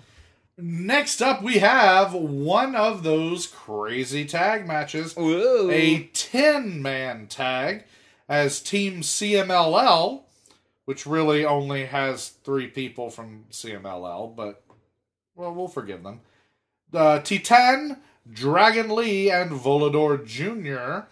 of CMLL are joined on this night by Juice Robinson and Jay White. Hey, and it actually is Jay White. Are we sure about that? we are sure. okay. It is the New Zealander Jay White of ROH fame. Here he is. His name is on the screen, and he's actually in the ring. Okay, if you say that, Oh, uh, I then I agree. Team CMLL will be taking on Los Ingobernables de Japón with their leader. This is the full group. This is the full LIJ. Tetsuya Naito, the leader, joined by Hiromu Takahashi, the time bomb, and the trio of Evil, Bushi, and Sanada. And they really are a trio. I Oh. enjoy them very much. I haven't seen a trio like that since the Three Stooges. Ah, No. these are the the three evil stooges, okay. uh, especially the one, the guy whose name is Evil. Okay. Okay. He's definitely one of those. Okay. This uh, really is just like five singles matches uh, just happening concurrently, um, which you know sometimes sometimes it bees like that. Yeah. Um, but It's, it's kind of like when all your wrestlers are on salary, so you, you make them all wrestle. Everyone get out there. Everyone, 10 man tag. Get out there. Get out there, you gold brickers. And so it starts off kind of okay. I wasn't that impressed. I wasn't that excited. Oh, wow. But, uh, Mr. Judgmental over here. But then, like I said, because it seemed like five concurrent singles matches, at the point in which it turned into a Takahashi uh, Dragon Lee match, uh, it I got extremely excited. You know, these two were doing moves to one another. Then they square off in the middle of the ring, and there is an amazing slap exchange. oh, my God. They must have slapped one another in the chest 40 times each. Yeah. It was really incredible. Dragon Lee and Takahashi have a chop showdown. It's nasty. It really It's is. really nasty. At one point, Dragon Lee turns away from the slapping to go run toward the ropes and actually pauses, touches his chest, and kind of grimaces and then keeps running as if he only then realized, oh my god, that hurt. Yeah, you can't fake a chop. Or you can, but you can tell. You can definitely tell. Meanwhile, Dragon Lee is unsuccessful uh, because Takahashi grabs him uh, back to back, hits him with a wheelbarrow suplex and a release German suplex, throwing him into the damn corner.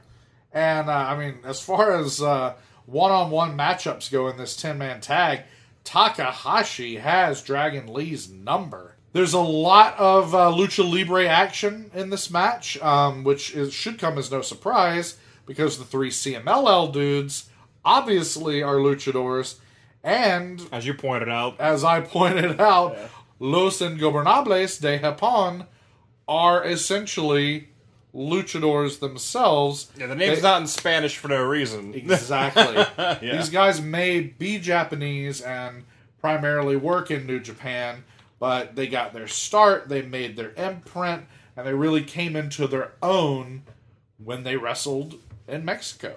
Yeah. These guys made their mark and, and, you know definitely made a, a stamp on the wrestling industry internationally speaking during their time in Mexico. So, you know, Juice Robinson and Jay White really are the sort of odd men out here. This is this is almost a straight up lucha libre match, and they don't disappoint in that regard because at some point you get Bushi and you get Titan, and they're flying off the top ropes, jumping into piles of people at ringside, going halfway up the ramp, uh, moonsault, plancha, all sorts of lovely, exciting aerial acrobatics, and uh, you can't ask for more than that, especially out of a bunch of luchadors flying around. I, I will say that I I would like to see, uh, you know, a little bit more out of these uh, CMLL guys. If they're going to stick around, if they're going to be full time New Japan guys, we need a little bit more out of them. You know, we don't you don't get that in lucha libre that much, but uh, and New Japan certainly is no WWE when it comes to breaking down who a character is and what their motivation is and all that. But it'd be nice to see something Right. out of these guys. I mean, get I mean a gimmick a little bit of just a tiny gimmick, just a tiny Right, because that's that's the nice thing about New Japan is it's not bogged down by storyline, right, an unnecessary storyline. exactly. Um, Nevertheless, you need to differentiate between guys, especially when they're wearing masks. right. I, I mean, I think uh, Wrestle Kingdom uh, has a lot of that storyline. Like you get like a package on everybody. That's true. Like, you find out why everyone is about to fight. You know. Um, but I think sometimes it's just pure wrestling, and I, I, I appreciate the hell out of that too. I'm but you. a little more would be nice. I agree. Yes. A little bit, a little bit, a little bit. Yeah.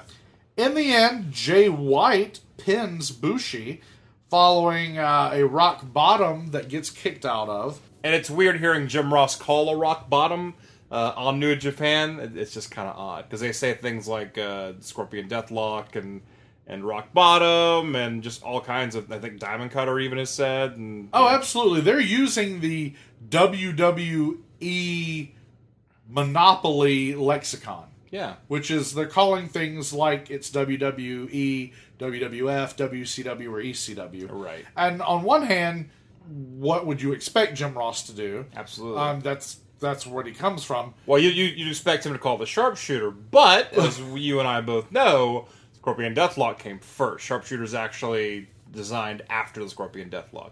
They are the same move, just different name. So Absolutely. Uh, Jay White, however, gets the victory here by getting the pin on Bushi with actual finisher of Sister Abigail. Yeah. Which Josh Barnett d- d- really, really wants to call a flatliner, but in no way is that move the flatliner. yeah, Which was, of course, Kanyon, aka Mortis of WCW fame, his finisher. This move that Jay White does to Bushi is not that move. no. It's the Sister Abigail, obviously minus the kiss part. You know, he brings them over on their knee, and then he whips them around and drops them on their face. I mean, that's what that move is. The kiss is the best part. Oh, Randy. Ooh, Randy, you're gonna make me kiss my opponent. Jay White, though, Jay White is on somebody's radar. He is in somebody's sights because two nights in a row, he's the man for his team. Because sometimes there's a man, Sometimes there's a man. and uh, he's the man for his team. That's right. He's the man for his time. And Jay White, uh, you did it. In six man tag match, we have two of the biggest heavy hitting tag teams in New Japan War Machine and the Gorillas of Destiny. Each team take on an extra man for a six man tag match here. War Machine, which are Hanson and Raymond Rowe. Raymond, don't call me death. Rowe. And uh, even though JR will both say that and still call him Death Row many times in this match, they're joined by Big Mike, the indestructible Michael Elgin, and they take on the Gorillas of Destiny. Of course, that's Tama Tonga and Tonga Loa, joined by their father Haku here. Yay, the sons of Haku joined by Haku. By Father Haku. Oh, Father Haku. He should be called Father of the Sons of Haku. the uh, the sons of Haku and the father of the sons of Haku, aka Haku, are joined by their Bullet Club brethren, Hangman Page. Hangman, Hangman. And this is uh, this is a good match. I, I like War Machine and Gorillas of Destiny. Period. I found myself saying to you while watching, I want to see Michael Elgin just become a part of War Machine.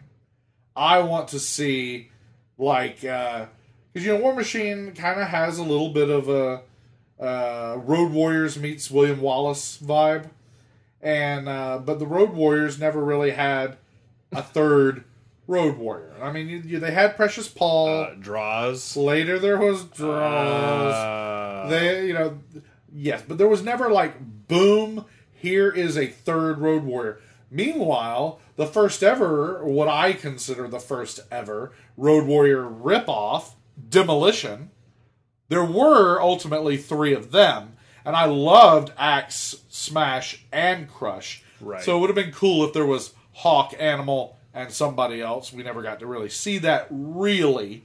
And uh but Michael Elgin, man, take him out of his, you know, 21st century, you know, cool guy singlet and put him in some weird buckled up brown leather and uh, throw some tattoos on him, and man, he'd be a great third member of War Machine, right? It becomes Killian Dain though. Kind of does. Killian Dain can join the band. Hey, All right. The big hairy white guys. They'd go over really well in New Japan. I I, I mean that. I actually would. It is a delicacy there in, in Japan. the two most notable. I may go. I may go. Well, okay. Well, I, I'll, I may join you. Okay. If I could ever convince myself to sit on an airplane for that long of a flight. Whew, I'm a. Whew. He, he, he is a. Let me tell you, folks. Two things really stood out to me in this match uh, Michael Elgin's strength and Hanson's agility. I uh, my favorite single individual in this match is still Tama Tonga. I loves the Tama Tonga. However, he's just sort of an afterthought in this match. I'm really focused on and impressed with War Machine and Michael Elgin here. And like I said, Elgin's strength is absurd. Whether it's just the strength behind his punches and his kicks and his deliberate movement, or the actual strength of picking people up and tossing them around. Meanwhile, by far the biggest man in this match, Hanson, showing ridiculous agility. He does a, d- a double Bronco Buster to the Sons of Haku. And, uh, yeah, it's wild. yeah. Again, it's it's discombobulating seeing a big man do all that. Like he jumps off the top rope and lands it and does a roll, and it's just like, what? What's happening? A cool thing about uh, Hanson to me, in an age where we're starting to be older than most of the uh, active rosters, What the fuck are you talking about? except for, of course, the people, our heroes and the legends that we grew up who happen to still be around, whether uh, you know they need to be or not. oh, Um, besides those guys, most of your world champions and the people on the active rosters all over the globe are our age or, or younger. And then you add to the fact that we hyper scrutinize the product.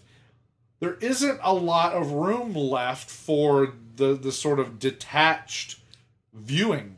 And uh, Hanson is one of the few wrestlers that allows me to do that. I look at him and I can't imagine him in a t-shirt and jeans backstage talking about the match.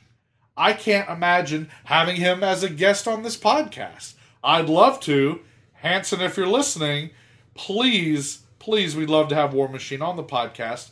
Uh, because then I wouldn't have to try and imagine it. I could actually we could live it out.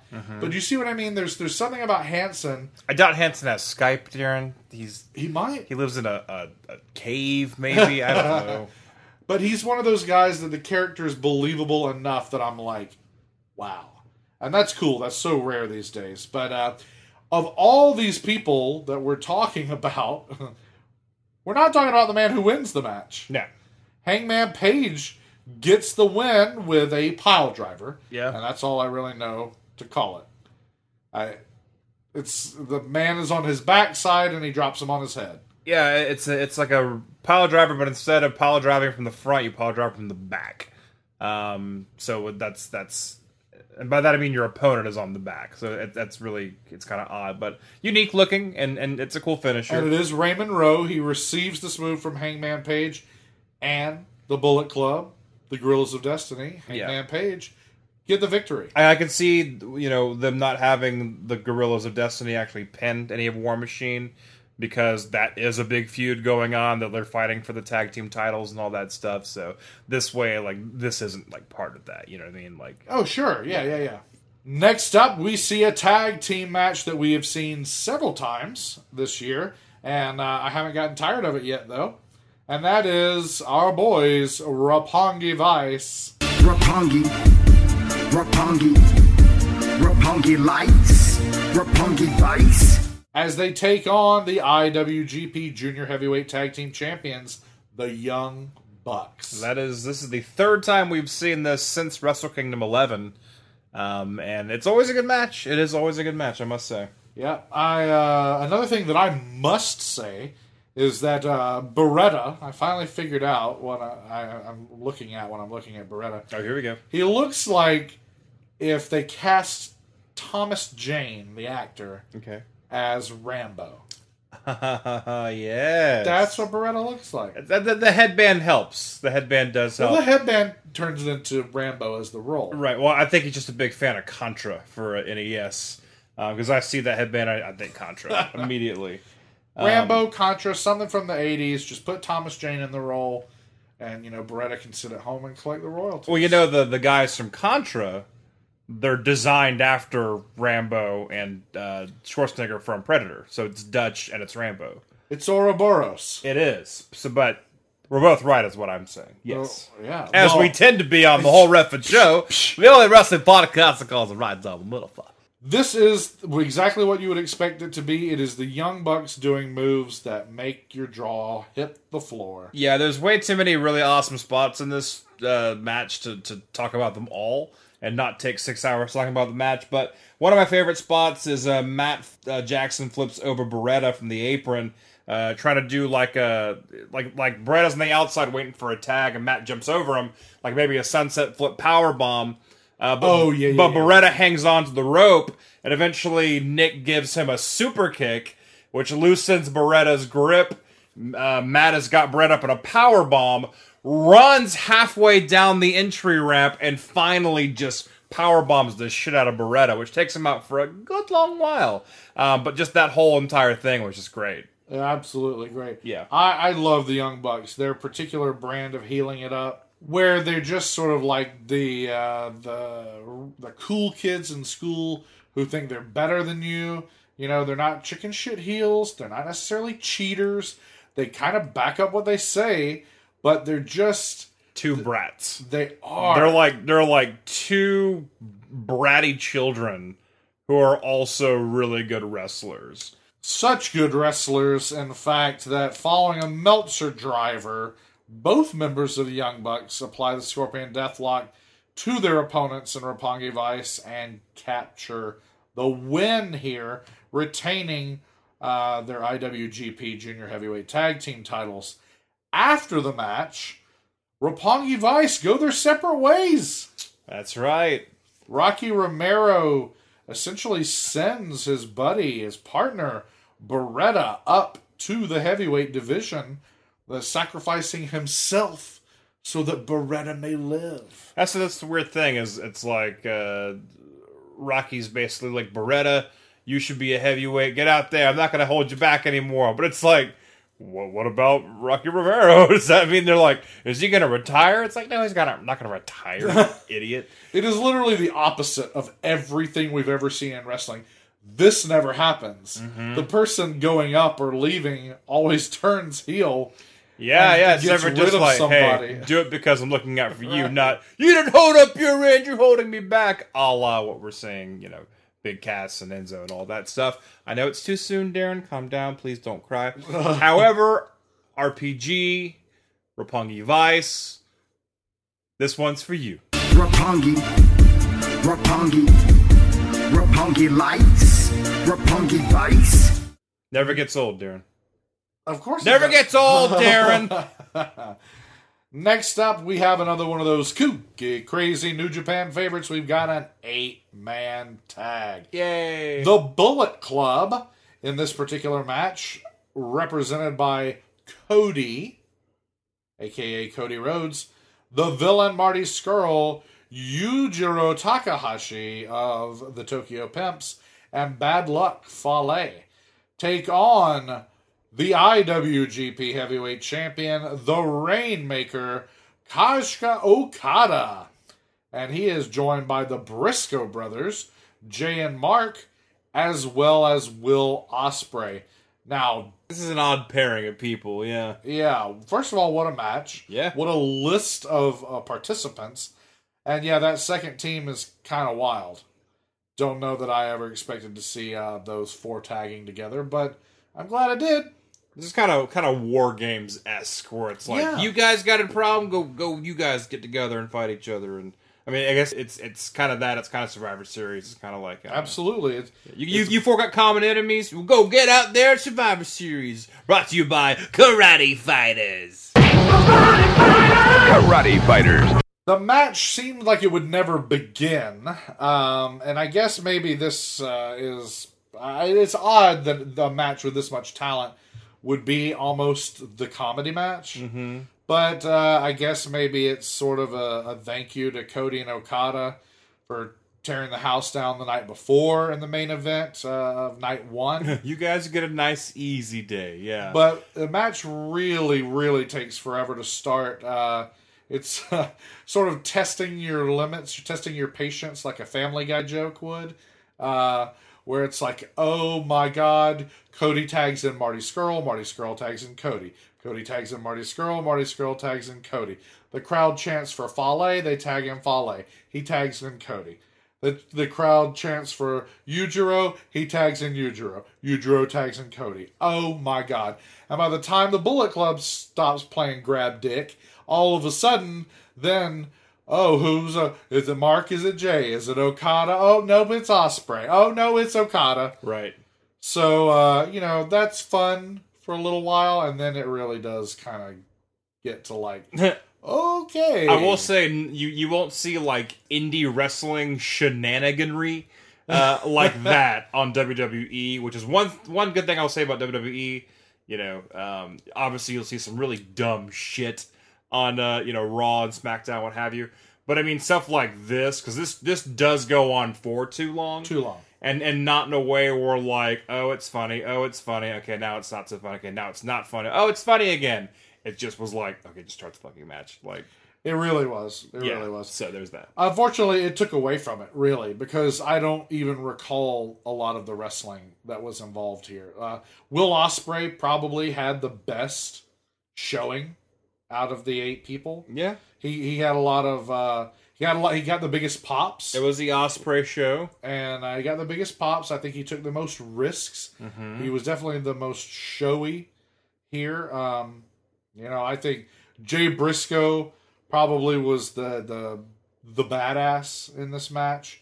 You know, of course, the Bullet Club also took turns wasting time, all pretending to basically do like a Val Venis hip swivel. Oh yeah, yeah, you yeah. know that again a bit much, but in the end, the Bullet Club gets the victory as Cody hits the crossroads on Will Ospreay. Poor Ospreay is the highlight of the match, and he has to take the fall.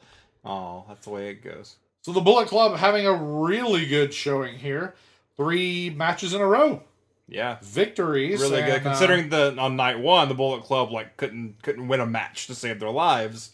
So, uh, and uh, Bullet Club is going to have one more opportunity in the main event. But before we get to the main event, we are looking at the penultimate match of the evening. The IWGP Intercontinental Championship is on the line, and the champion, the ace of New Japan Pro Wrestling, Hiroshi Tanahashi, defends his title against the badass Billy Gunn. William Gunn. Billy Gunn challenged Tanahashi um, in such a manner, I guess, that is to be described as professional and personal, demanding this uh, shot at Tanahashi's IC championship, and uh, Tanahashi was more than happy to grant it. So he said, "It's not personal. It's just business." Okay, it's also personal. yeah. right. So uh, these two, uh, there's a size differential that is uh, uh, similar to, uh, like I said earlier when referring to Zack Sabre Jr. and Tomohiro Ishii. Uh, Tanahashi, who I don't think anybody sits at home and thinks Tanahashi's huge, but I think I do. I sit at home and think Tanahashi's huge. but I think that in New Japan, uh, he seems a lot bigger. And Billy Gunn, I think we underestimate how big he is. Right. Well, if you take both of those uh, schools of thought and then you put those two men face to face in the ring, Billy Gunn is definitely staring down. Yeah, I called that the Mike Awesome Force perspective. We thought Mike Awesome was a giant ECW. then he stands next to Hulk Hogan, and Hogan is a head taller than he is. Right. Yeah. okay. Exactly. Yeah. Tanahashi uh, takes it to Billy Gunn, though. Billy Gunn uh, seems like he's on the defensive almost this whole match. Um, Billy Gunn still you know showing some age, um, but mostly it's I think having spent too much in a tanning bed. Yeah. Way too much time in a tanning bed because for his age he's still in incredible shape. Yeah, and the still skin skin's looking a little rough there, Billy. and still horribly foul mouthed as well. Uh, Yes. Because much like he did on night one, and I guess no one said, "Hey, don't do that." He said, uh, uh, "Suck my dick." To uh, his opponent, And Uh, just for the- good measure, he also threw in an MFer there. yeah, there you go. Um, hey, Billy Gunn, you did it. Tanahashi takes out Billy Gunn though and defends his IC championship by hitting the one two sling blade followed by the high fly flow. you call it the sling blade. I call it the Kaiser blade. Well, you know, some folks call it a Kaiser blade. I call it a sling blade. right. And uh Tanahashi takes the belt back to Japan. Uh, well, yeah, New Japan. Oh, don't. They were in Long Beach, of yeah, course. exactly. Of course. He literally takes it back to Japan. Yeah. And at one point in the night, we do find out that New Japan plans to return to the United States, and it will not be until 2018, however. So Tanahashi, by taking this belt back to Japan, he's taking it back to Japan for a good long while. We're only halfway through 2017. Um, and if we're to take the combined uh, uh, takeaways, I guess, uh, from hearing that they won't be back until 2018, and then some of the things we might hear at the end of the show out of the mouth of one Kenny Omega, one is led to believe that New Japan, uh, not so sure. They're kind of hesitant about their expansion into North America, and it seems like you know there's there's two camps um, in in New Japan. The one that thinks, yeah, full steam ahead, and one that is uh, being a little little more cautious. But uh, nevertheless, they have created a United States Championship. They've created a tournament, and in these two nights in Long Beach, we've held that tournament, and now it is the final match to determine the inaugural IWGP United States Champion. Kenny Omega, accompanied to the ring by the Young Bucks, takes on the Stone Pitbull Tomohiro Ishii.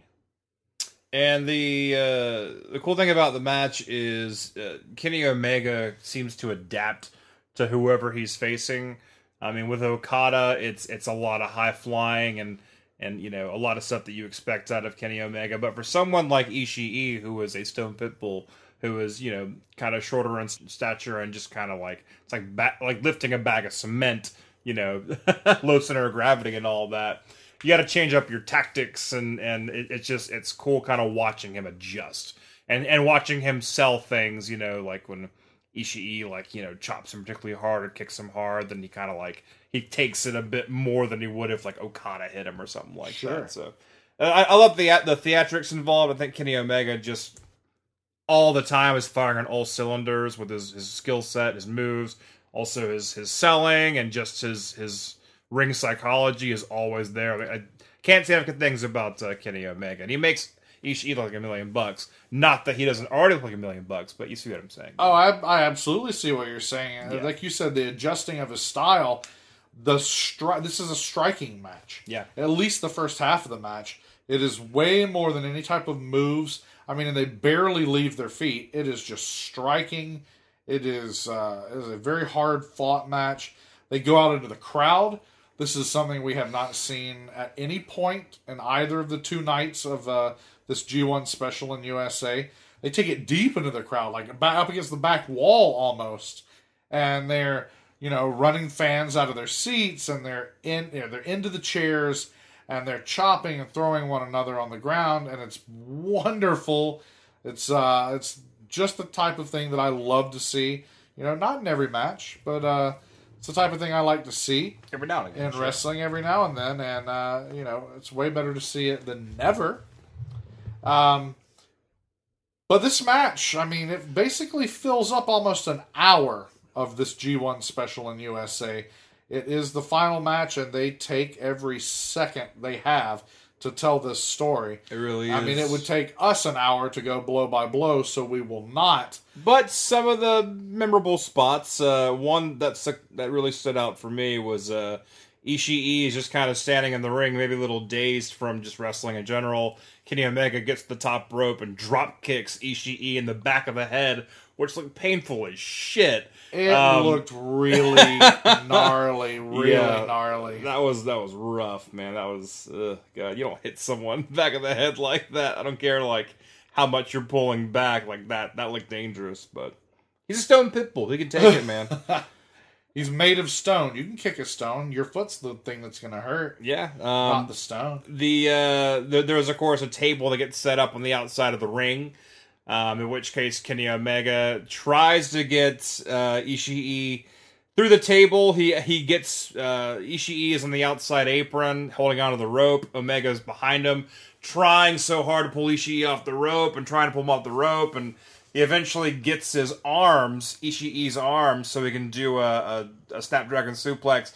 But Ishii holds onto the rope using his teeth, which is just insane because Kenny Omega is legit hanging off of Ishii, Ishii and Ishii's not budging. That is a That hurt hell my of a teeth. bite, yeah. That hurt my teeth. But Uh. um, yeah, eventually the Omega does get that Snapdragon suplex off on Ishii into the table, and it just looks awesome. Oh yeah, th- dear listeners, this is a New Japan table. This is not an ECW table. It's more of a This plank. is not a WWE table. Yeah. This thing's about four, four and a half feet long, Yeah. maybe fourteen inches wide, Yeah. and uh, so try first of all try hitting that, and the target is much smaller, Mm-hmm. and that Snapdragon suplex off the apron, and they essentially both go through head first. Um, the slow motion version does show that somehow they managed to pull that move off pretty safely, but uh, in full speed and full motion, that move was the move of the night. It was. It was mind blowing. And Kenny Omega's Snapdragon suplexes are, are mind boggling anyway because they're so quick. They are so fast. They're super fast. Especially someone like Ishii, like someone as heavy as that. Like, God, how does he do that? I, yeah, how do you throw that guy that behind you on top of his head that fast? It's like almost too fast for your eye to see it. Yeah, absolutely. Um, Ishii does uh, rally back from that somehow. He gets more offense in, and like Daryn said, this is a long match. Um, but Ishii actually puts uh, Kenny Omega in his own finisher, the One Winged Angel, and hits Omega with it, but does not does not get the win with it.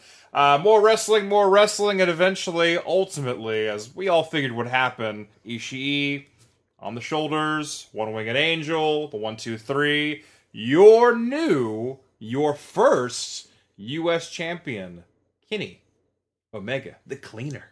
The locker room empties of all the members of the Bullet Club. Yeah, no one were else, just, just Bullet Club. Yeah, yeah. no one else was happy. So you get the Gorillas of Destiny, and you get the Young Bucks. The father of the sons of Haku, you get Hangman, aka Haku. you get Hangman Page and Chase Owen and uh, Marty Scurll. Who else? Who else is out there? Uh, though I guess after you think that that's it, uh, then all of a sudden there's Cody. Mm-hmm. Cody snatches the uh, U.S. belt away from Kenny Omega, and then after a second of uneasy uh, tension, as they've been building toward this, who's the real leader of the Bullet Club? Uh, tensions ease at least for the moment. Cody gives a big hug to Kenny Omega, and Matt Jackson helps Cody put the uh, U.S. Championship belt around the waist of Kenny Omega. And then, as I mentioned earlier, Kenny Omega goes on to say, We will be back. We've worked very hard. Me, myself, Kenny Omega, I've worked hard. The Bullet Club has worked hard. We were a bunch of people that the, that the Japanese crowd and the Japanese bosses thought were nobodies. But here we are, we're somebodies. And we've helped make this transition into North America, this expansion. And uh, and I, thought it was kind of ballsy. I, I wonder how much of that's uh, a shoot, you know, and how much of that is a work shoot, and, and then how much is just a work. Uh, you, you know, we, we might not ever know the the extent of that, but nevertheless, Kenny Omega makes it very clear that the audience, the wrestling audience at large, and especially the the ravenous uh, adult American audience, which would include the likes of us here at the Whole Ref'n Show, are responsible for this renaissance of uh, pro wrestling that's going on right now, and uh, sort of uh, New Japan being able to rise like a phoenix from its own ashes, as well as the the indie wrestling scene, which has become almost a powerful new version of the old territory system, and Omega seems to kind of be speaking to all of that, and that's very cool. That's the kind of thing you're not going to hear on WWE television. Well, and also, I think Omega gets a lot of respect for his abilities um, and what he's been able to accomplish, especially in New Japan. You know, finally, a white man done good in this world. uh, so, yeah, that's it for uh, G1 uh, Night 2. We have a U.S. champion, and uh, New Japan did really well here in the States and uh, Long Beach, and everyone's happy. I was happy. I was super happy. I am Super glad happy. the show happened. I cannot wait for them to come back to the United States and well, hell, I just can't wait to watch more New Japan no matter where they are. Well, there you go. Daryn's happy and I'm happy. The question is, folks, were you happy? Let us know. And there's a lot of ways you can let us know. Like, for instance, Twitter at Refn Show Podcast. That's R E F N S H O W P O D C A S T. Find us on Facebook. Uh, like and share. Uh, send us an email if you want at the whole Refn Show at gmail.com. That's T H E W H O L E R E F N S H O W at gmail.com. Or You can find us on Instagram. A lot of you are finding us on Instagram, and we thank you for that. Please keep making your comments, answering my questions, asking your own questions, participating on a great Instagram landscape and forum. It's a it's a great place to look at cool pictures from wrestling's past and present and have fun conversations about all points in between.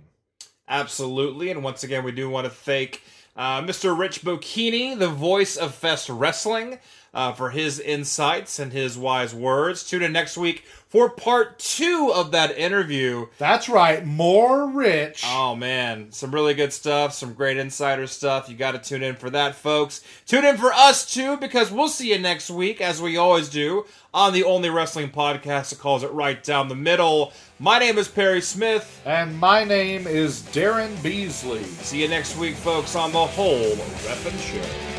Bye bye.